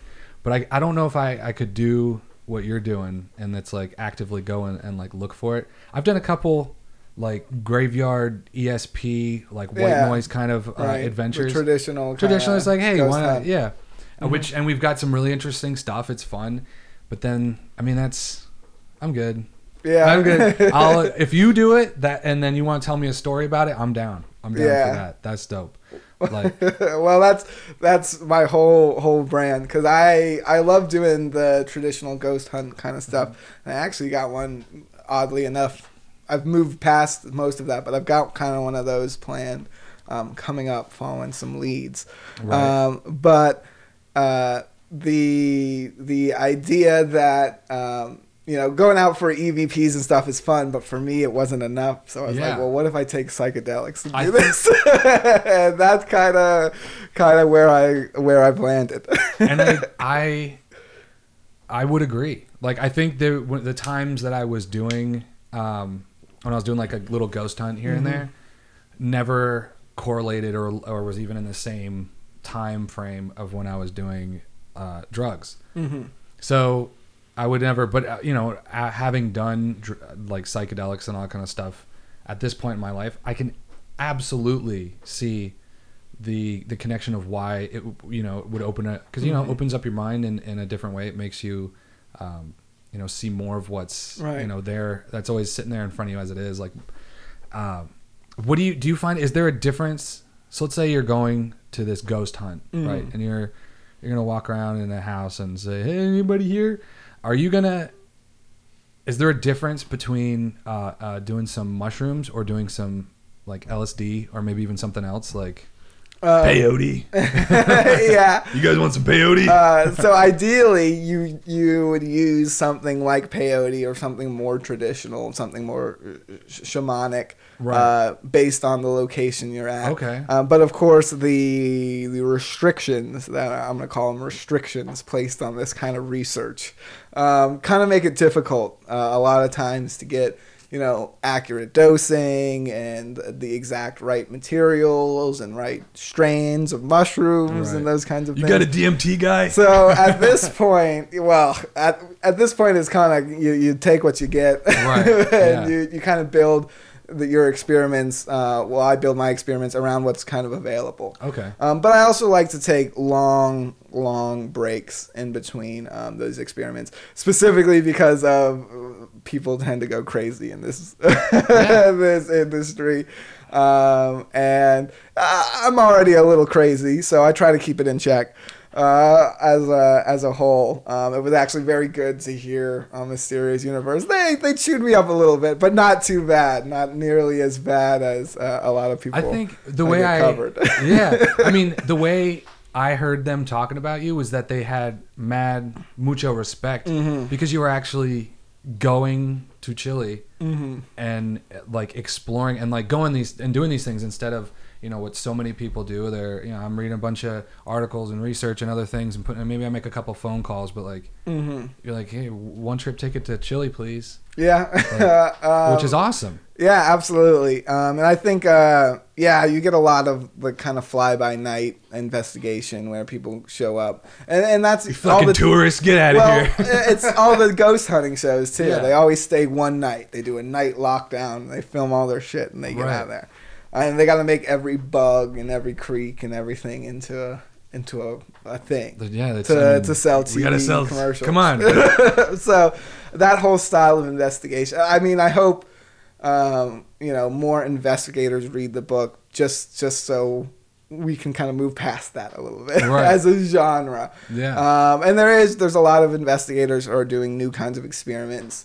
Um, you know, using different kinds of tech and different kinds of um, uh, sensory deprivation and, and the Estes method and all these weird methods. What's the Estes method? Um, I believe that's the one where you use the spirit box and you cover your eyes and your ears and you kind of cut off sensory. So, uh, and then you have one other person ask questions, and the person who's cut off reads out the words. So instead of just hearing randomness, right, and you're just trying to, oh, that sounds like this, sounds like that. okay. One person just is blurting out the words that they can hear clearly, and the other person's asking them, and they can't hear. So it's almost like you turn the person into yeah the, into like into the in- antenna. Exactly. It's more it's more of a channeling type um, type of situation than your traditional EVP spirit But box. you use thing. me to channel. Um, and it's intriguing. It's more intriguing than spirit boxes. I think it yeah, it is intriguing, and I think it's more intriguing than just traditional channeling because you're taking the ego out of the Mm-hmm. situation. Like you're, because if the person, there's no way of ever telling if somebody who's channeling is just making it up, Right. Because you know you, the person's talking. And, and they're like, is my am I ever gonna find love? And they're like, uh, is he incarcerated? that was a stupid Miss Cleo thing, but you know, uh, Call me now. Call me now. yeah. Where's she at? Let's call up Miss Cleo. Man, do you think she's alive? Uh, I bet she's still alive. Wouldn't it? Wouldn't that be the? I can't believe you guys are doing this. I can't believe. Oh, You're- entirely unprofessional. I cannot believe. Oof. How- We're not gonna edit this. ru- no. Oh God. No sir. If I had a dollar for every time Christy's phone went off were, shit, I'd actually make money with this podcast. That's what's up. But they, uh, um, what was I saying? Yeah, wouldn't that be funny if somebody channeled Miss Cleo? I think she's still alive. I think we got to give it a couple more years. But I wonder if she would do. that would be I wonder if she would do an interview.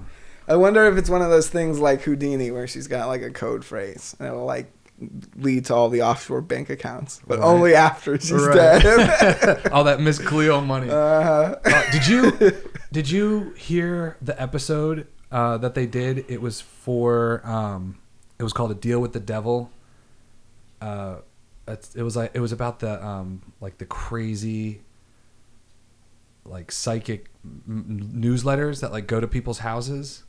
Um, yeah, I'm, I'm familiar that? with that phenomenon. I don't think I Like, quite remember that it was- episode. So um, it was this this book that they did on the show, where, uh, you know, like it, it's it's just like a mail order kind of scheme. It's it's the equivalent to getting emails from from you know Nigerian princes and stuff like that, and it's uh, but they would like mail them to your house Hmm. like to people's house so these companies would get these big sucker lists like if you're in the mall and there's like a cadillac and they're like win this cadillac and you write your name on a thing Mm-hmm. And drop it in your name's on a sucker list now and then there's Right. these companies that would buy them and then they would just send these pamphlets out to people and it was like if you want to know the winning lottery numbers chosen specifically for you send a lock of your hair and five bucks and Oh, then, like, yeah. you would send it but then it would just like they would rope you in and they're like Into more and more. yeah, and these researchers, uh, like actually were like went to like the place that they would be like send your lock. It was a PO box, Mm-hmm. and so they went to this PO box. It was in like Sparks, Nevada,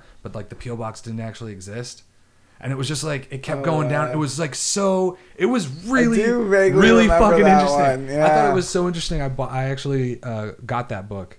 Um, I don't know where it is now. It used to be over there, but it's with with the yeah, that was one of the ones where they never told us the ending, right? Oh, I They got to the ending. Ah, Ooh, I got to the end. They sold me that. That's a, that's a question I had. How much of the book, when Benjamin talks about your books, uh, talks about your book, how much did he like leave out, or how much did he like ruin it for people? Um, no, he left a he left a good amount in.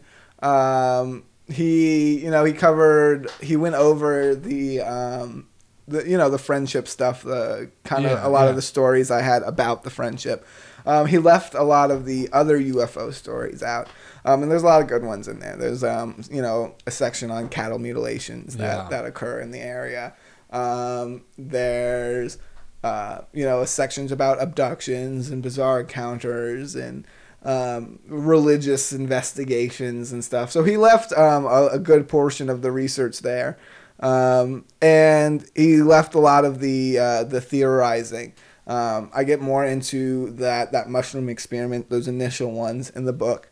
Um, and he didn't really cover those too much. That was the part he kind of yada yada. Right. Um, because for for guys like Yada, that, yada, yada over that well, part? yeah. well, it's you know, it's for guys like that who read a lot of Jacques Vallée and John Keel and that kind of Yeah. stuff. That it's it's a little old hat. Um, it's a little, you know, it's a, fresher take on it. I think. Yeah, I mean those guys weren't taking those guys But- weren't you know dropping acid and doing that kind of shit. Um, but it's definitely heavily inspired by by the research. Um, I definitely quote both of those guys a bunch, um, Vallée and Keel. Um, so they left a, a lot a lot more to dive in on. Um, a lot of the stories that Yeah. I, I found too that they didn't cover on. That's good because, I mean, it's the first time I've ever spoken to somebody who's had a book on the show. I always wondered that because, like, it seems like he he's doing such a brilliant job at like narrating, uh, or retelling or it's a book report. Honestly, it's like he's giving a damn book report, and uh, I, and it always leaves me thinking. I'm like, are the authors hearing this and being like, thanks, dude. now who's gonna buy this shit? Like you just you just gave the whole thing. So Uh, that's good to hear that he didn't like. it was weird. He was probably they must have been the the first or second people to buy the book because uh, you know I have all the the reports and the Right. stats, and I released it on Halloween. Um, and you know I sold a bunch of copies to like friends and family, but I saw the you know other copies going elsewhere. Yeah. And I was like, oh, I already sold a couple. And then um, it gets on Mysterious Universe, and I go back. I'm like, oh shit! well, that helped. Uh, uh, so no, it definitely, it definitely helps. Um, That's really fun, dude. get That's it so. out there. And how did you publish it? Is it self-published, just like Yep. on Amazon or something? Yep, it's self-published on Amazon. That's so Um, cool. I looked at some indie publishers and stuff, but they all just wanted to cut. Yeah. So like, so if you already you already had the book written and then you went and published it, Mm-hmm.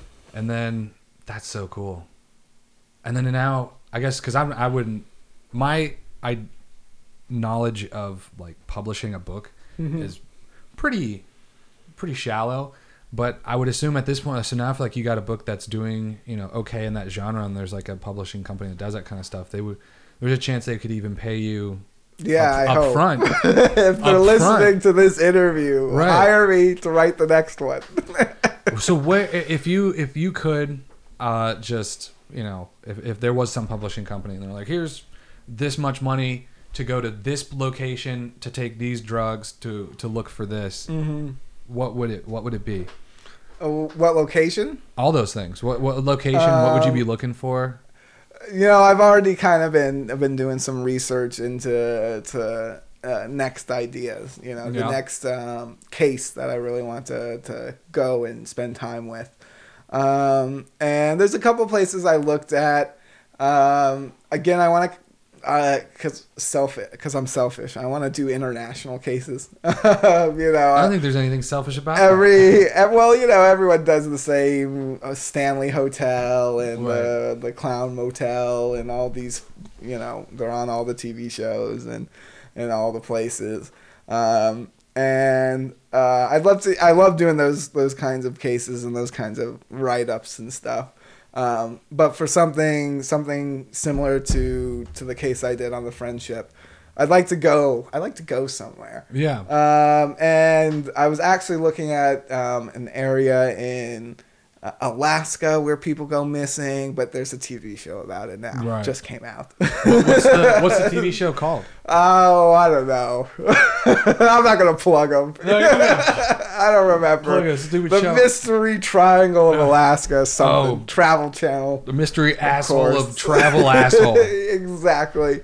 Um, but I was also looking at the idea of investigating um, the the kind of concept of the hollow earth uh, and looking into these stories where people go in um, into the hollow earth or they get lost in caves and uh, you know get uh, follow strange mine shafts into ancient metal libraries and that kind of stuff. Um, and just uh, going to several different locations that have that kind of similar um, history, both in North America and South America, and doing some kind of crazy experiments at each one of those.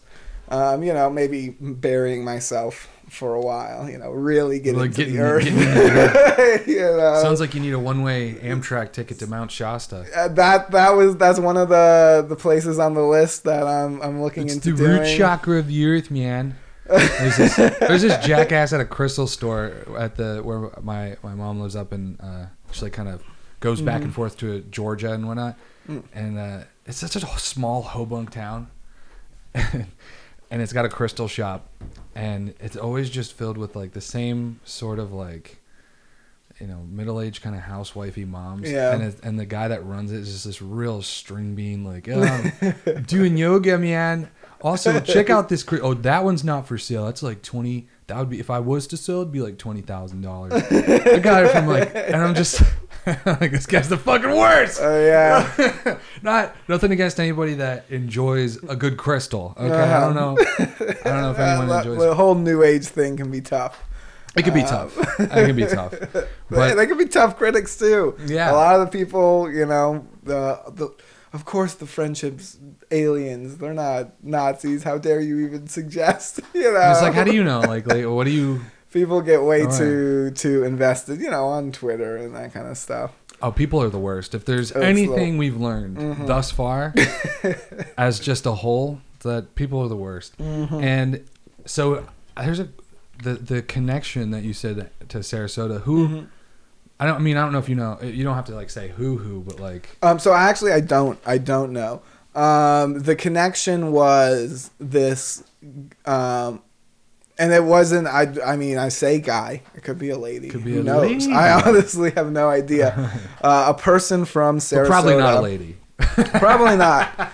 Um, a person from Sarasota. They went down. Um, and they posted an ad in a bunch of local newspapers in, in Patagonia, southern Right. Chile. Um, and they posted the advertisements in English saying, uh, I'm the engineer that you met in Sarasota, Florida last year, or however time it was. I was afraid of you then, but I understand now. Please contact me. And it was written in English in these Spanish papers and put printed a bunch. Wow. Um, And, and when when was that done? this was done. It must have been ninety, um, late nineties, maybe early two thousands. Interesting. So um, you know, a decade or so after the case, but still when it was you know still in the minds of a lot of people in South America. Um, but at that point, not a famous case at by any means in North America. Right, right. So the fact that this person even you know knew about the friendship case is is pretty bizarre. Um, which, if I'm theorizing, perhaps they're a person of Chilean descent. Right. Um, you know, someone who would have been more exposed to the story. Uh, but no, no idea. That's still a mystery. Um, Maybe it's just some guy down there on spring break and he met a hot bride and yeah, I, I hope he's, you know, he hears one of these shows or something and reaches out and is like, I'm the guy. I'm the and guy." let me weave you a tale, son. Dude, you never know. know? You, you never know when that kind of stuff like comes walking Uh-huh. out of the out of the woodwork because that, I mean, that is so. And how do they? I don't even know, man. How do they even? How did you learn about that incident? Um, so I believe it was Micah Hanks was the researcher who first wrote about that. Like the guy that went down there and wrote Uh, no, no, no. He's just the guy who came across it. He wrote up just a couple articles, I believe, for MysteriousUniverse.com um, about the friendship, just a one, one, two, you know, a two off piece. Mm-hmm. Um, and he said, I did find this weird, you know, I trolled through some old newspapers and found this weird advertisement in English looking for the friendship and posted it on his article. Uh, and I was able to go back, and, you know, into that paper that he he found it from and confirm and everything and look at it. Um, so quite bizarre. Um, I I actually wanted to do the same thing, um, but I had budget restrictions. I couldn't afford the newspaper. you wanted to put it I was gonna go ad. down and be like, hey. Uh, friendship. I'm from Sarasota, Florida. Please invite me to your island. Can we- can we party at your island? those lines. that. Got you know? plenty of mushrooms and all kinds of stuff. Uh huh. but they they did not reach out to me. those, those bastards. those bastards. I do. you, How much do you like the idea of like the breakaway civilization thing from like somebody that maybe Um, I love it. I love the idea of it, um, especially when it comes to this case too. It's Mm-hmm. actually an angle I kind of wanted to write about, um, but it's just such a whole other thing to get Right. into. It would be such a sidetrack. Um, and the Nazi chapter gets sidetracked enough ta- talking about zero point in the bell and all Yeah. that kind of idea. Um, but I like that idea. I like the idea that you know these flying machines that Da Vinci and all of them in the Renaissance were making worked. Um, and instead of you know giving it to any one world government, they broke away and they flew all over the place and they you know traded and did all that. It explains some of the out of place objects in history, like Right. The samurai swords they found in Mexico and shit like that. Right. um, and I, if you follow the history, it's the idea that they probably made, for whatever reason, made contacts with the Germans after World War One. Maybe they got shot down. Who knows? Um, and they gave them some of their tech, and that's where Nazi Germany got their tech boom. You know, all the tanks and, and stuff that blew away bastards. everyone. And um, from there, the idea is that this is where the friendship fits in. That this breakaway society took what they had from the falling Third Reich and they moved it to um, South America and Chile. Which why couldn't Uh, they just do that from the beginning? If you don't want other races around, just go somewhere where there's no other races. like an island. It would be an Go to an island. place. um, and from there, they would have been shot down over Roswell, New Mexico, and and started giving the U.S. government tech. Dropped out a you know, bunch of There was a survivor, and we traded. Um, and and that story goes. That story is a common one when it comes to Roswell, except it's a surviving alien, and we traded it with more aliens. But maybe it was just a person who knew about the flying saucer. or um, some kind of weird mutilated baby with a big head. exactly. All three possibilities. All three? Could be. I like the way you're thinking, and uh, I know uh, my father um, lived in uh, Carlsbad, New Mexico, just just about an hour away Oh, wow. from um, at the time that it happened, and his uh, he was familiar with the family, I guess that like owned the farm in some way. Mhm. I mean, that's about as close as it got. I used to, uh, we lived there for a short period of time myself, also in Mhm. Carlsbad, and went to Roswell. Um, it's uh, and we went to like the Roswell UFO museum. Yeah, the little one they have out there. How is it? I haven't been. I mean, it's it's not like great. I would, I would, I hope at this point they've they've got a little more money socked into it because it seemed like uh, the museum's more of like a a weird storefront. Yeah, like a roadside attraction Yeah. type deal. Or like right next door is like a Dollar Tree, and then it's like a Oh, like oh this is it, and you go inside and it's it almost looks like it used to be a store, Like a then- strip mall kind of. Yeah, and someone's like they put up like poster board cutouts from like their their uh, their re- book report that they had to do. wow. But it wasn't. It was. I mean, it was definitely interesting. There was like a whole fair Mm-hmm. that they had, and um, I could also be remembering it much worse than it was because I was. So what? What does your was it your dad who lived out there when it happened? Yeah.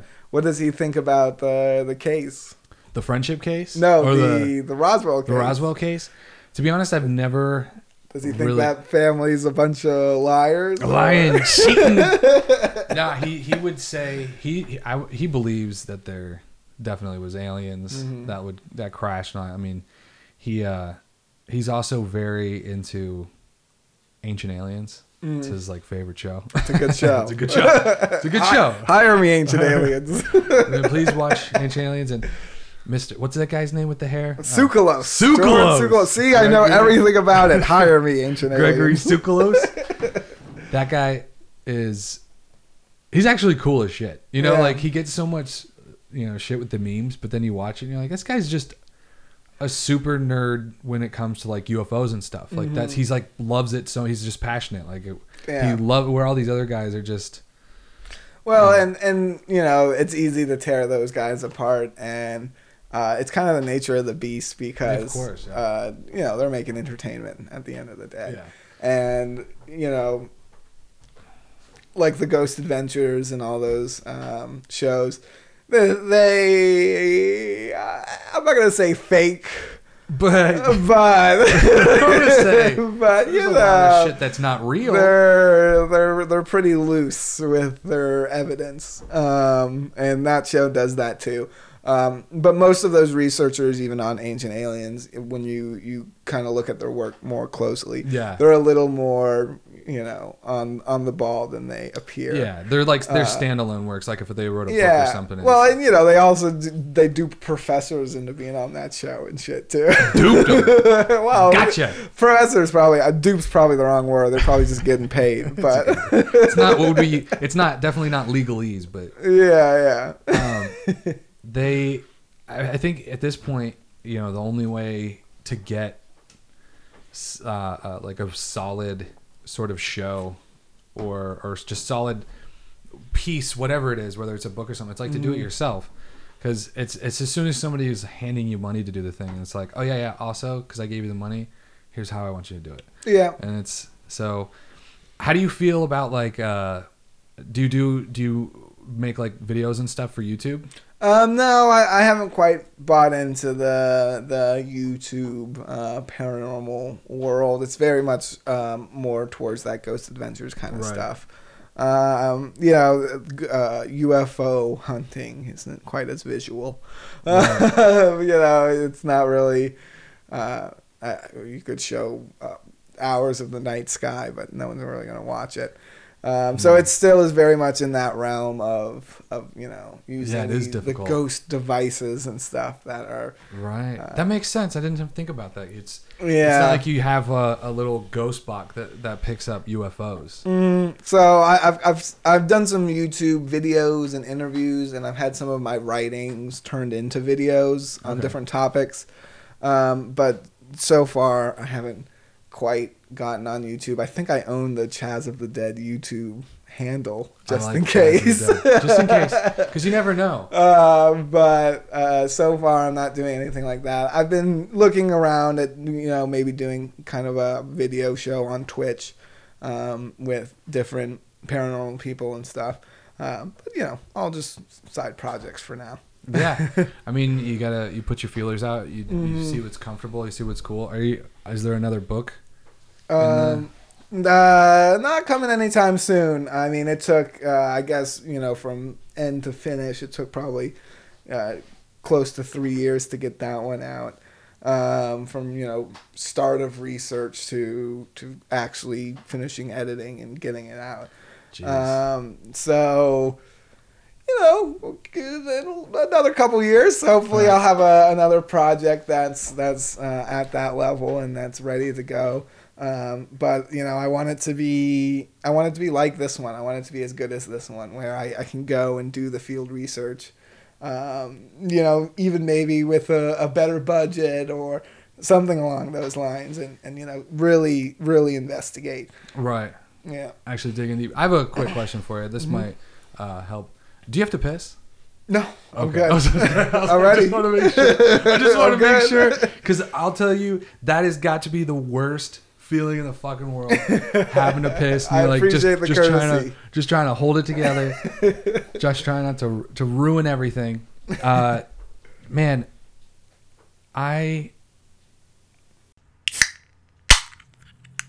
And now, another word from our sponsors. This episode of Road Soda is brought to you by Just Enough Yoga. Welcome to Just Enough Yoga, where we teach you practical yoga for today's modern world.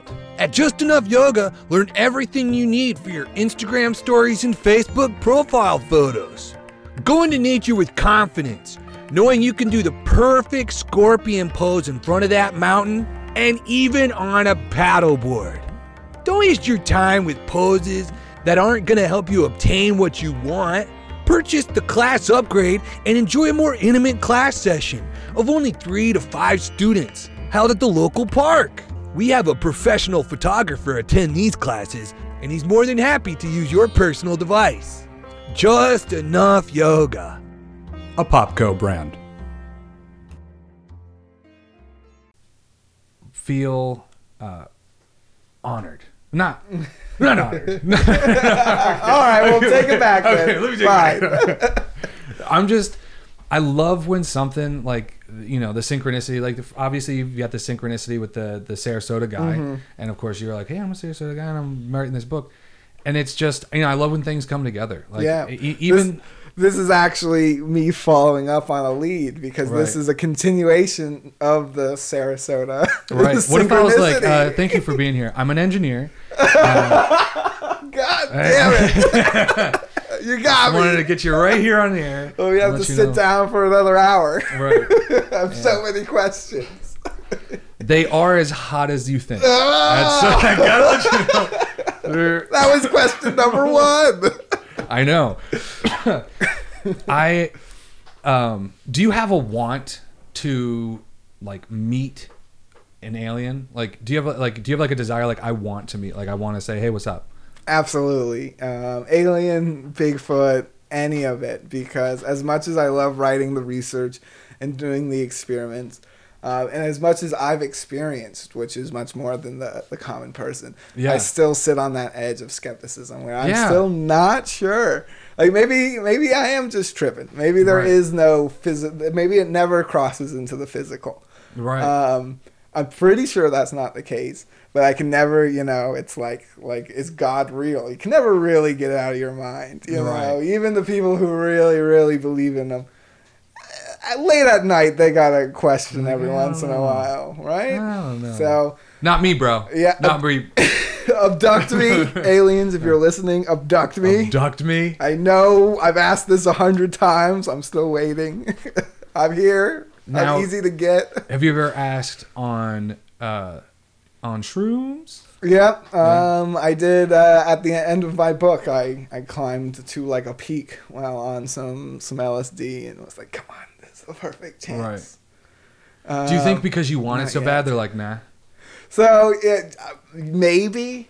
Right. Um, you know, a, a lot of people. I think MU says this often. If you like look into the phenomenon, it looks back into you. I'm still waiting. Right. I'm still waiting for it to really look back into me. You know, I've had these odd cases, and every once in a while I have a, a, a weird dream, but nothing I would say, you know, uh, no, nothing intimidating, nothing, you know, and no, and then the same aspect, no smoking gun, no like evidence I could say like, boom, I did it, it's real.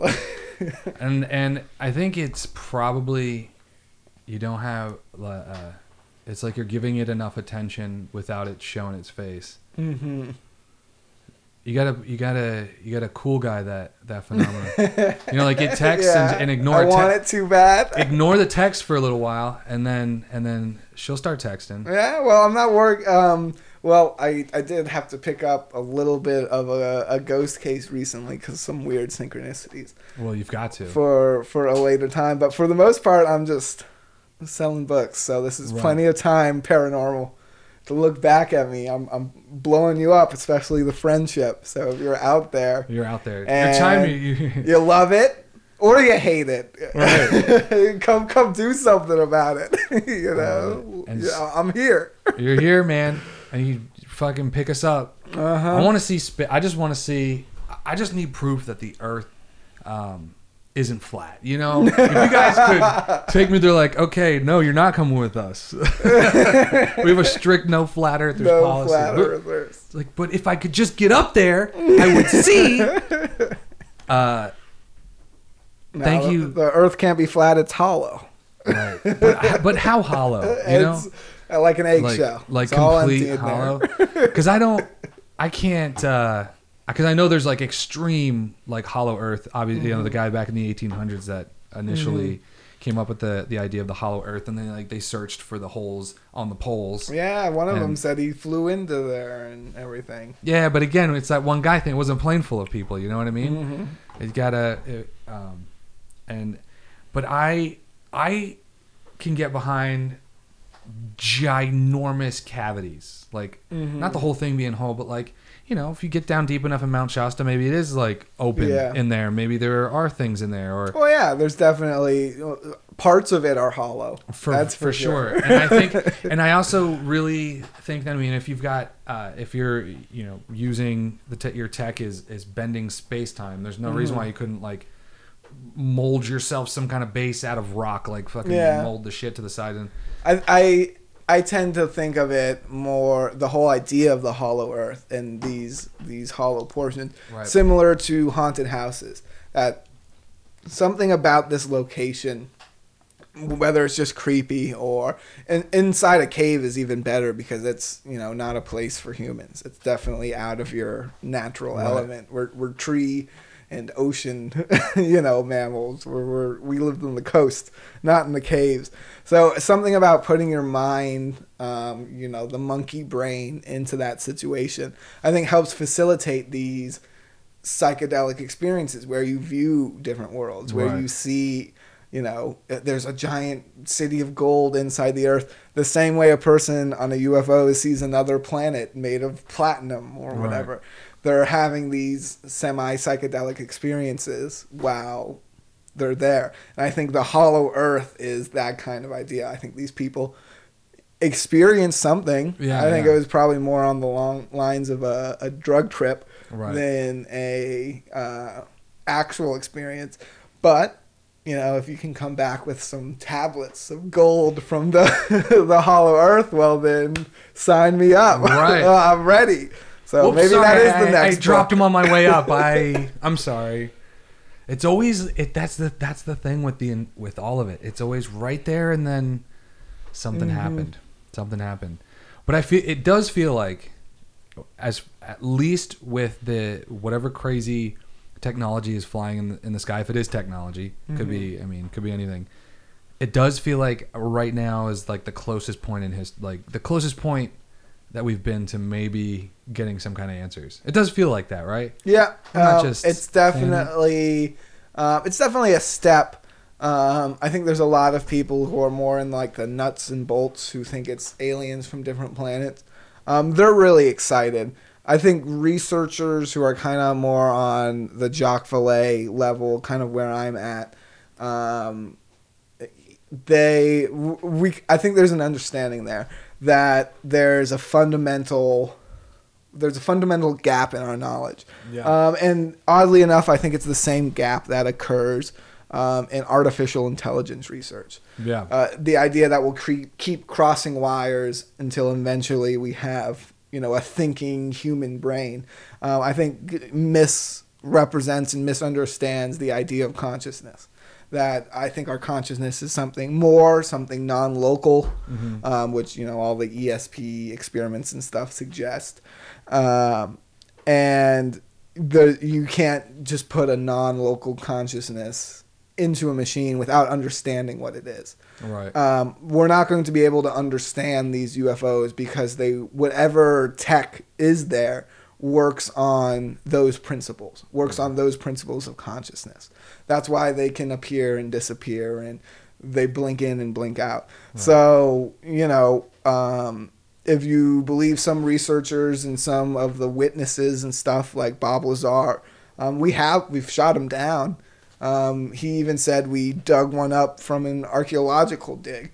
Uh, but he also said we're, we have no idea how it works. We're Right. so far away from understanding anything about it. Um, so I think that's if if uh, the Israeli guy's right and if that is the truth, then I, I think we're we're at where Bob Lazar is uh, saying we're at, and that is we we don't we don't get it. There's a, we- a we- huge gap uh, from and, and it's almost science. like we lack we lack the equipment to get it. Like we lack the physical yeah equipment to the, the to- mental really ability Yeah. Capacity we're, we're maybe just shy uh, well if you get into the new age stuff we're just a couple crystals away We're just a from couple our crystals away. vibrations being right That's dude. right. Which there to, could totally be something to that, but there's Mm-hmm. one thing to say the words. You know, we gotta change our vibrations to actually like. Mm-hmm. I, I'm a, I've always kind of been under the impression it's like a it's literally like our our physical h- brain Mm-hmm. lacks like like like there would have to be something extra added on. I almost feel like dolphins are gonna have a better chance of being uh, the ones that the aliens come down to talk to because they have like the Yeah. largest like prefrontal cortex. There's uh there I, I saw this video a long time ago. This guy who was like super into PCP. Like I think he he was like this chemist and he like made it and stuff. But he was like he said he had this revelation one day that he realized uh, dolphins are able to like psychically implant memories into physical objects like a sand dollar or Hmm. different things. And then when another dolphin comes along or that dolphin comes back there's like information encoded in this Like it shit. can read so it? it can read it and be like oh this is like it's like Pretty yeah psychic dolphins feature Right. pretty heavily in my book. Not Now- that heavily but it's a fun aspect of the case. Did you ever hear about that book um uh what is it wet goddess? Is that one where the woman banged the dolphin? It's a guy Oh no! I, I thought about the Wet Goddess they, is the they one. flooded an apartment building or something. oh no yeah that's the um the research that was done in Yeah. what was his name? the. Because it's the it's the guy that invented the float tanks. Oh, or the sensory sensory dep- deprivation. Sensory deprivation. Um, oh my god, his name keeps almost coming up. But yeah, he that's like that's what ended his research because she ended she ended up beating off the dolphin. But no, there's a book. Oh. Yeah, because they were in there for so long, and she had all this she had all this work to do. Yeah. And the dolphin wouldn't stop humping her. She's like, "Come on, I'm trying to teach you how to talk," and you keep humping. So finally, she just, you know, did, did what she had to do for the For research, right? but she, uh, no, there was there was another book that came out, went wild on Reddit a while back. It was called Wet Goddess, Hmm. and it was about this guy's intimate relationship with a dolphin. Hmm. Uh, you, you know, he he fornicated with, if you will, pen, penetrated a, do- I mean, a dolphin. I don't know how many different ways I got to say this to you, Chad. the guy fucked a dolphin. All right. I, I'm not gonna feel bad. Dolphins, they're they're gross. I don't know, man. That dolphin, I'm sure, consented. Not not the way not the way he explains it. That, but yeah, he he that was a question I asked him because I had him on the show. Oh, Because wow. he's actually local, but he's like he he gets pretty offended. He's like a lot of people say that I uh you know like raped a dolphin. He's like there's no such thing as raping a dolphin. Like you go into the water and it's it's like a 300 pound animal that lives in the water like not just going for a dip like i'm going for a dip he's like it lives in the water if that thing didn't want to be doing that it it, it could have killed me if it wanted it could have it could have left and, and then killed me Yeah, maybe it should have. Maybe it's, I don't know, man. To him, it was a it was Oh, a, it was a magical union, and he ended up uh, he ended up having like a mental like a psychic connection with the dolphin. He he knew when the dolphin actually died. Um, he he had moved. So the dol- there used to be a theme park in Nokomis, Mm-hmm. and it was called it was like Florida Land or something like that. And Right. It was just and he was going to New College, just like back in the 60s or 70s, and he had a photographer friend who wanted who, no he was the photographer and his friend wanted him to go down and take pictures of this dolphin for a project of hers and he tells me as soon as we start the interview he's like so i've uh, never been in love with a person but um the first time i realized i was in love with animals was i was watching the big shaggy dog and i i got an erection and he's just yeah the guy I'm gonna have to listen to this interview. it's, this is it was it's the best worst interview I've ever done because the way we I set up the mics and he was I was doing it over the phone with him Mm. and his mic was so dog shit and I couldn't salvage it with Yeah. with like editing and so it, it exists but I advise almost no one to go listen to it because it's for I'd rather listen to quality and subject matter. the quality is awful, but the subject matter, I was pretty pumped about it. I think at one point I, I told him I was like, "You gotta understand, like, you fucked a dolphin. Like, people are pretty weird about it. Like, you gotta be able to like crack. that. You gotta be able to at least like know that that's crazy, or you know that's crazy, right? But he was uh, he's an interesting dude. He lives down in Naples, and then he he was worried that I was gonna make fun of him the whole time Mm. because he did like, he like called into Bubba the Love Sponge or something like that, and, and they Oh, he's like he said he said they talked to him for like 30 minutes. It was cool, and then it started in with like the "Awooga, awoo," like the, just fucking with him. So they like they reeled him in real slow, and then they just uh, but Professionals. yeah, he, I know. Professional. They knew what they were fucking doing. I think their first dolphin fucking rodeo. He, uh, but yeah, he emailed me after and he goes, "I just wanted to thank you for that uh, that interview. It was it was you know it was really nice. Nobody's ever." Because I actually gave him the time of day. I wasn't like, you fucked the dolphin, you're weird. Yeah. I was like, so what was it like? when you get your dong. Asking the hard question. yeah, I need to ask the hard questions. Ugh. Um, have you ever experimented with Craigslist? Um, I rented an apartment off of Craigslist. I mean, like for your for your research and stuff. I find that like if you toss things out into places of like randomness, so you toss it out on uh, Craigslist. You know, you never know who's gonna come by it and like what kind of weird leads you're gonna get. Um, or you can even toss them out in different towns, like Yeah. like Joshua Tree. Is Like, that how you got in Joshua Tree. the, the dolphin guy? That is how I got the dolphin guy. That's exactly how I got the dolphin guy. I wrote a. I wrote a Craigslist ad saying that I'm just looking for interesting stories to be on a podcast, and he I got like a bunch of people who are like I was beat as a kid, I was beat as well. Look, we're all beat as a kid. All right, something. Give me something different. Give me a guy me- fucking a dolphin. right. and boy, did Craigslist Craigslist deliver on a guy effing a dolphin. I might have to check that out It for some leads. It's. I think it's a interesting. Oh, do you remember the episode of and and it's about you know just just like one more thing. I mean, No worries, no worries. It's already it's already nine. Um, let me. Did you listen to the episode of Mysterious Universe where they they talked about this app, uh, Randonautica? Yeah, I've tried that out a couple times. Yeah. What was your experience like? Um, eh. Really? yeah. now, did you try it on drugs? Um, no. Well, I was smoking weed, but I don't tend to typically Drug count ain't- that. weed ain't drugs. I don't count that.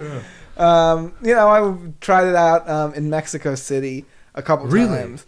Yeah, and it got a little dangerous a couple times, so we stopped doing it. Dangerous in Uh, what way? Just Like- it would take you to neighborhoods you shouldn't be going. Just walking. well, I mean, no, in. it is Mexico, Mexico City. I mean, yeah.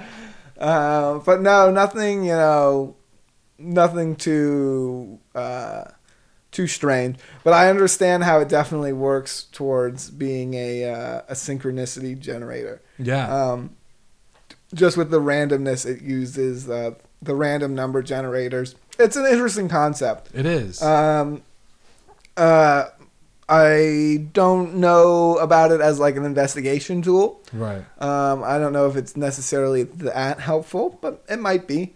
Uh, it would be cool to get it on a more um, micro scale, like on like the floor plan of a house, like a haunted house. That would be cool. and have Mm. it generate points like that. Right. Um, then it might help again get you into the headspace for like an encounter. It might stack. It might generate an initial synchronicity to start a chain of synchronicities. Um, but I don't necessarily believe just walking around in random spots that it sends you to does. Well, that, I guess the the people on it they were asking questions like it's Mm-hmm. like p- put something in your mind that you want to see, and people were like, I want to see a dead body, and then Yeah, they like they- they'd show they up and it'd be somebody one. tucked up Uh-huh. in a suitcase. That was was like, why would you one. ask that? I was asking for treasure. I was Treasure? like, give me some fucking cash money. Give me some treasure. Nothing. Not even a peso. You didn't even find any treasure. No, no treasure. You didn't want it. You didn't want the treasure bad enough. Did you create a vision board for your treasure? Maybe that's the next step. I gotta try again with the rando. vision. I. uh What about Kirby Surprise? Have you out Ah, Doctor Kirby surprise. Doctor Kirby Surprise? Yeah, doctor, come on now, pay the man his dues. Um, yeah, yeah, I've perused his his his work. It's, No It's- comment. it's no comment. It's fascinating. All of that stuff is fascinating. It and it, it, it just seems it's weird. It's it's almost it's exhausting in a way I can't explain. Like Mm-hmm. I, I found myself getting like you know wrapped up in it here and there at different points in my life. You know, longer ago, and it it when I think back to those times, I feel exhausted in a, in a way that I can't explain. It's weird. yeah, It's strange, but I again I um very very interested in all that kind of stuff. It's it's really fun to talk about. It's really fun because it's like the it's it's such a big part of uh, human life that's unanswered, and and it's almost like it always will, like it always has and always will. So it's like you can't help but constantly just you know what is this Yeah, thing like what is it like what it. am I doing? So, but thank you so much, Chaz Pickley. Pilkey, Pilkey. Chaz Pilkey, close enough. Pilkey. Chaz of the Dead. Chaz That's of where the you Dead. can find oh, me. right. uh, yeah, you guys can follow him, Chaz of the Dead at uh, or at Chaz of the Dead on Instagram.com. Yep, and Twitter and um, chazofthedead.com is my website. Yes, and you can find copies of the book. There, yes, Paranormal Expeditions Hunt for the Friendship. Um, it's on Amazon, and you can find uh, a link to it on my site as well. That's really cool, man. Thank you so much for doing Yeah, this. thank you. Hell It yeah, a buddy. blast.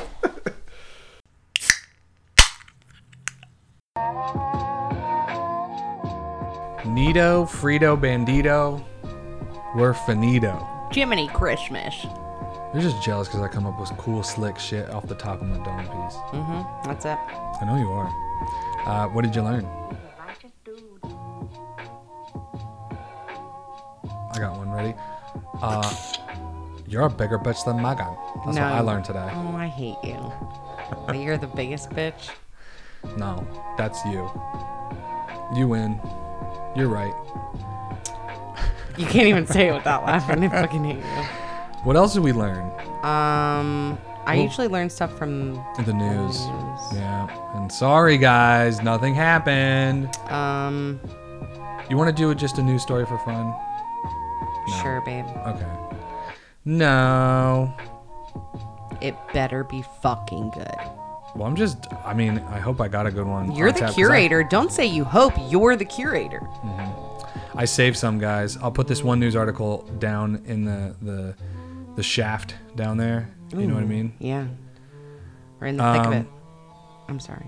Well, no, yeah, keep talking. I'm because I'm looking. Oh, here we go. This one I called Cool Hio. Ooh, okay. Man filmed naked rollerblading on I 670 670. I saw that. in Keep going. Columbus. Yeah. Still a mystery. Yeah. God, that's my, that's my hometown. That's your homeboy. 670. Yeah. Yep. Yep. Yep. Yep. Yep. That goes around downtown by the airport. I've never I've never heard somebody so excited by a fucking road before. Cause it's my A road. How many times have you been sitting in traffic on that road, bitching it and cursing its name? 670 is like not the funnest one to go on. A naked man rollerblading in front of a vehicle wearing nothing but a panda hat and carrying what looks like a golf club has yet to be identified. How hard could it be, man? 670 is like spicy though. At least you know it's not like 270 or like 315 or something Right? that like goes out to the, Right. in the suburbs. It's like downtown. You know. The video began circulating on social media on Wednesday. A spokesperson from the Ohio Department of Transportation, who had seen the video, said the ODO, the ODOT cameras store information for 72 hours, and that the video didn't seem shot on Wednesday. Uh, didn't seem shot on Wednesday, a snowy day for the city. Instead, Tuesday is the most likely. Yeah. On the day, on that day, traffic cameras at Neil Avenue were facing west, which means it didn't take it didn't which means it did not capture the naked man in the panda head skating east. That's right. He was in a panda head. Did it even happen? Yeah, it did. I mean, can we prove it? It wasn't on the ODOT cameras. Cameras are set to spin every 15 minutes, which means they were pointing the wrong direction. Sounds like this guy Knew what he was doing. fucking did some Mission Impossible shit and drew out the schematics and fucking I love it. That makes me really happy. I learned that you just love roads. That's what I learned. This. What'd you learn on this episode? You're still a huge fucking bitch. You just learned that? No, I still, still So what did you learn on this episode? that you're still a huge fucking. What did you learn on this episode? That even when you're not on your period, you're still a huge fucking bitch. Wow. Does it feel good to say that? Yeah, I'm smiling. I can't help it. You really there was really like I'm trying to have a we're trying to make jokes out here but felt like there was something different behind that. That's just how I felt. Everybody, thank you so much for listening. I hope you have a merry merry Christmas. I hope you enjoyed listening uh, to the interview with Chaz of the Dead. And I hope you pick up his book. Uh, that book again is Paranormal friendships. Paranormal Expeditions Hunt for the Friendship, a story of UFOs, Nazis, psychedelics, and an expedition to the edge of the world. Those are literally all of our favorite things. All of those things. Uh, follow at Chaz of the Dead on Instagram, at Chaz of the Dead. Check that out. Fantastic. out. All right, everybody. Stay up late. It's the holidays. Don't have fun. late. You Party. know why? Eat cookies. Eat too much. Drink too much. Stay up all night and have a good time. I'm telling you right now. Thanks if for you, listening. If you stay up all night, Thanks for listening. Have Santa's stay up not all going to night. stop at your house. That's not true. Yes, it is. Santa, Santa doesn't stop at your uh-uh. house unless you're asleep. So uh-uh. don't listen to Christy because she's the bell Stay up late. snick- Party hard. You're fucking Belsnickel, you know that.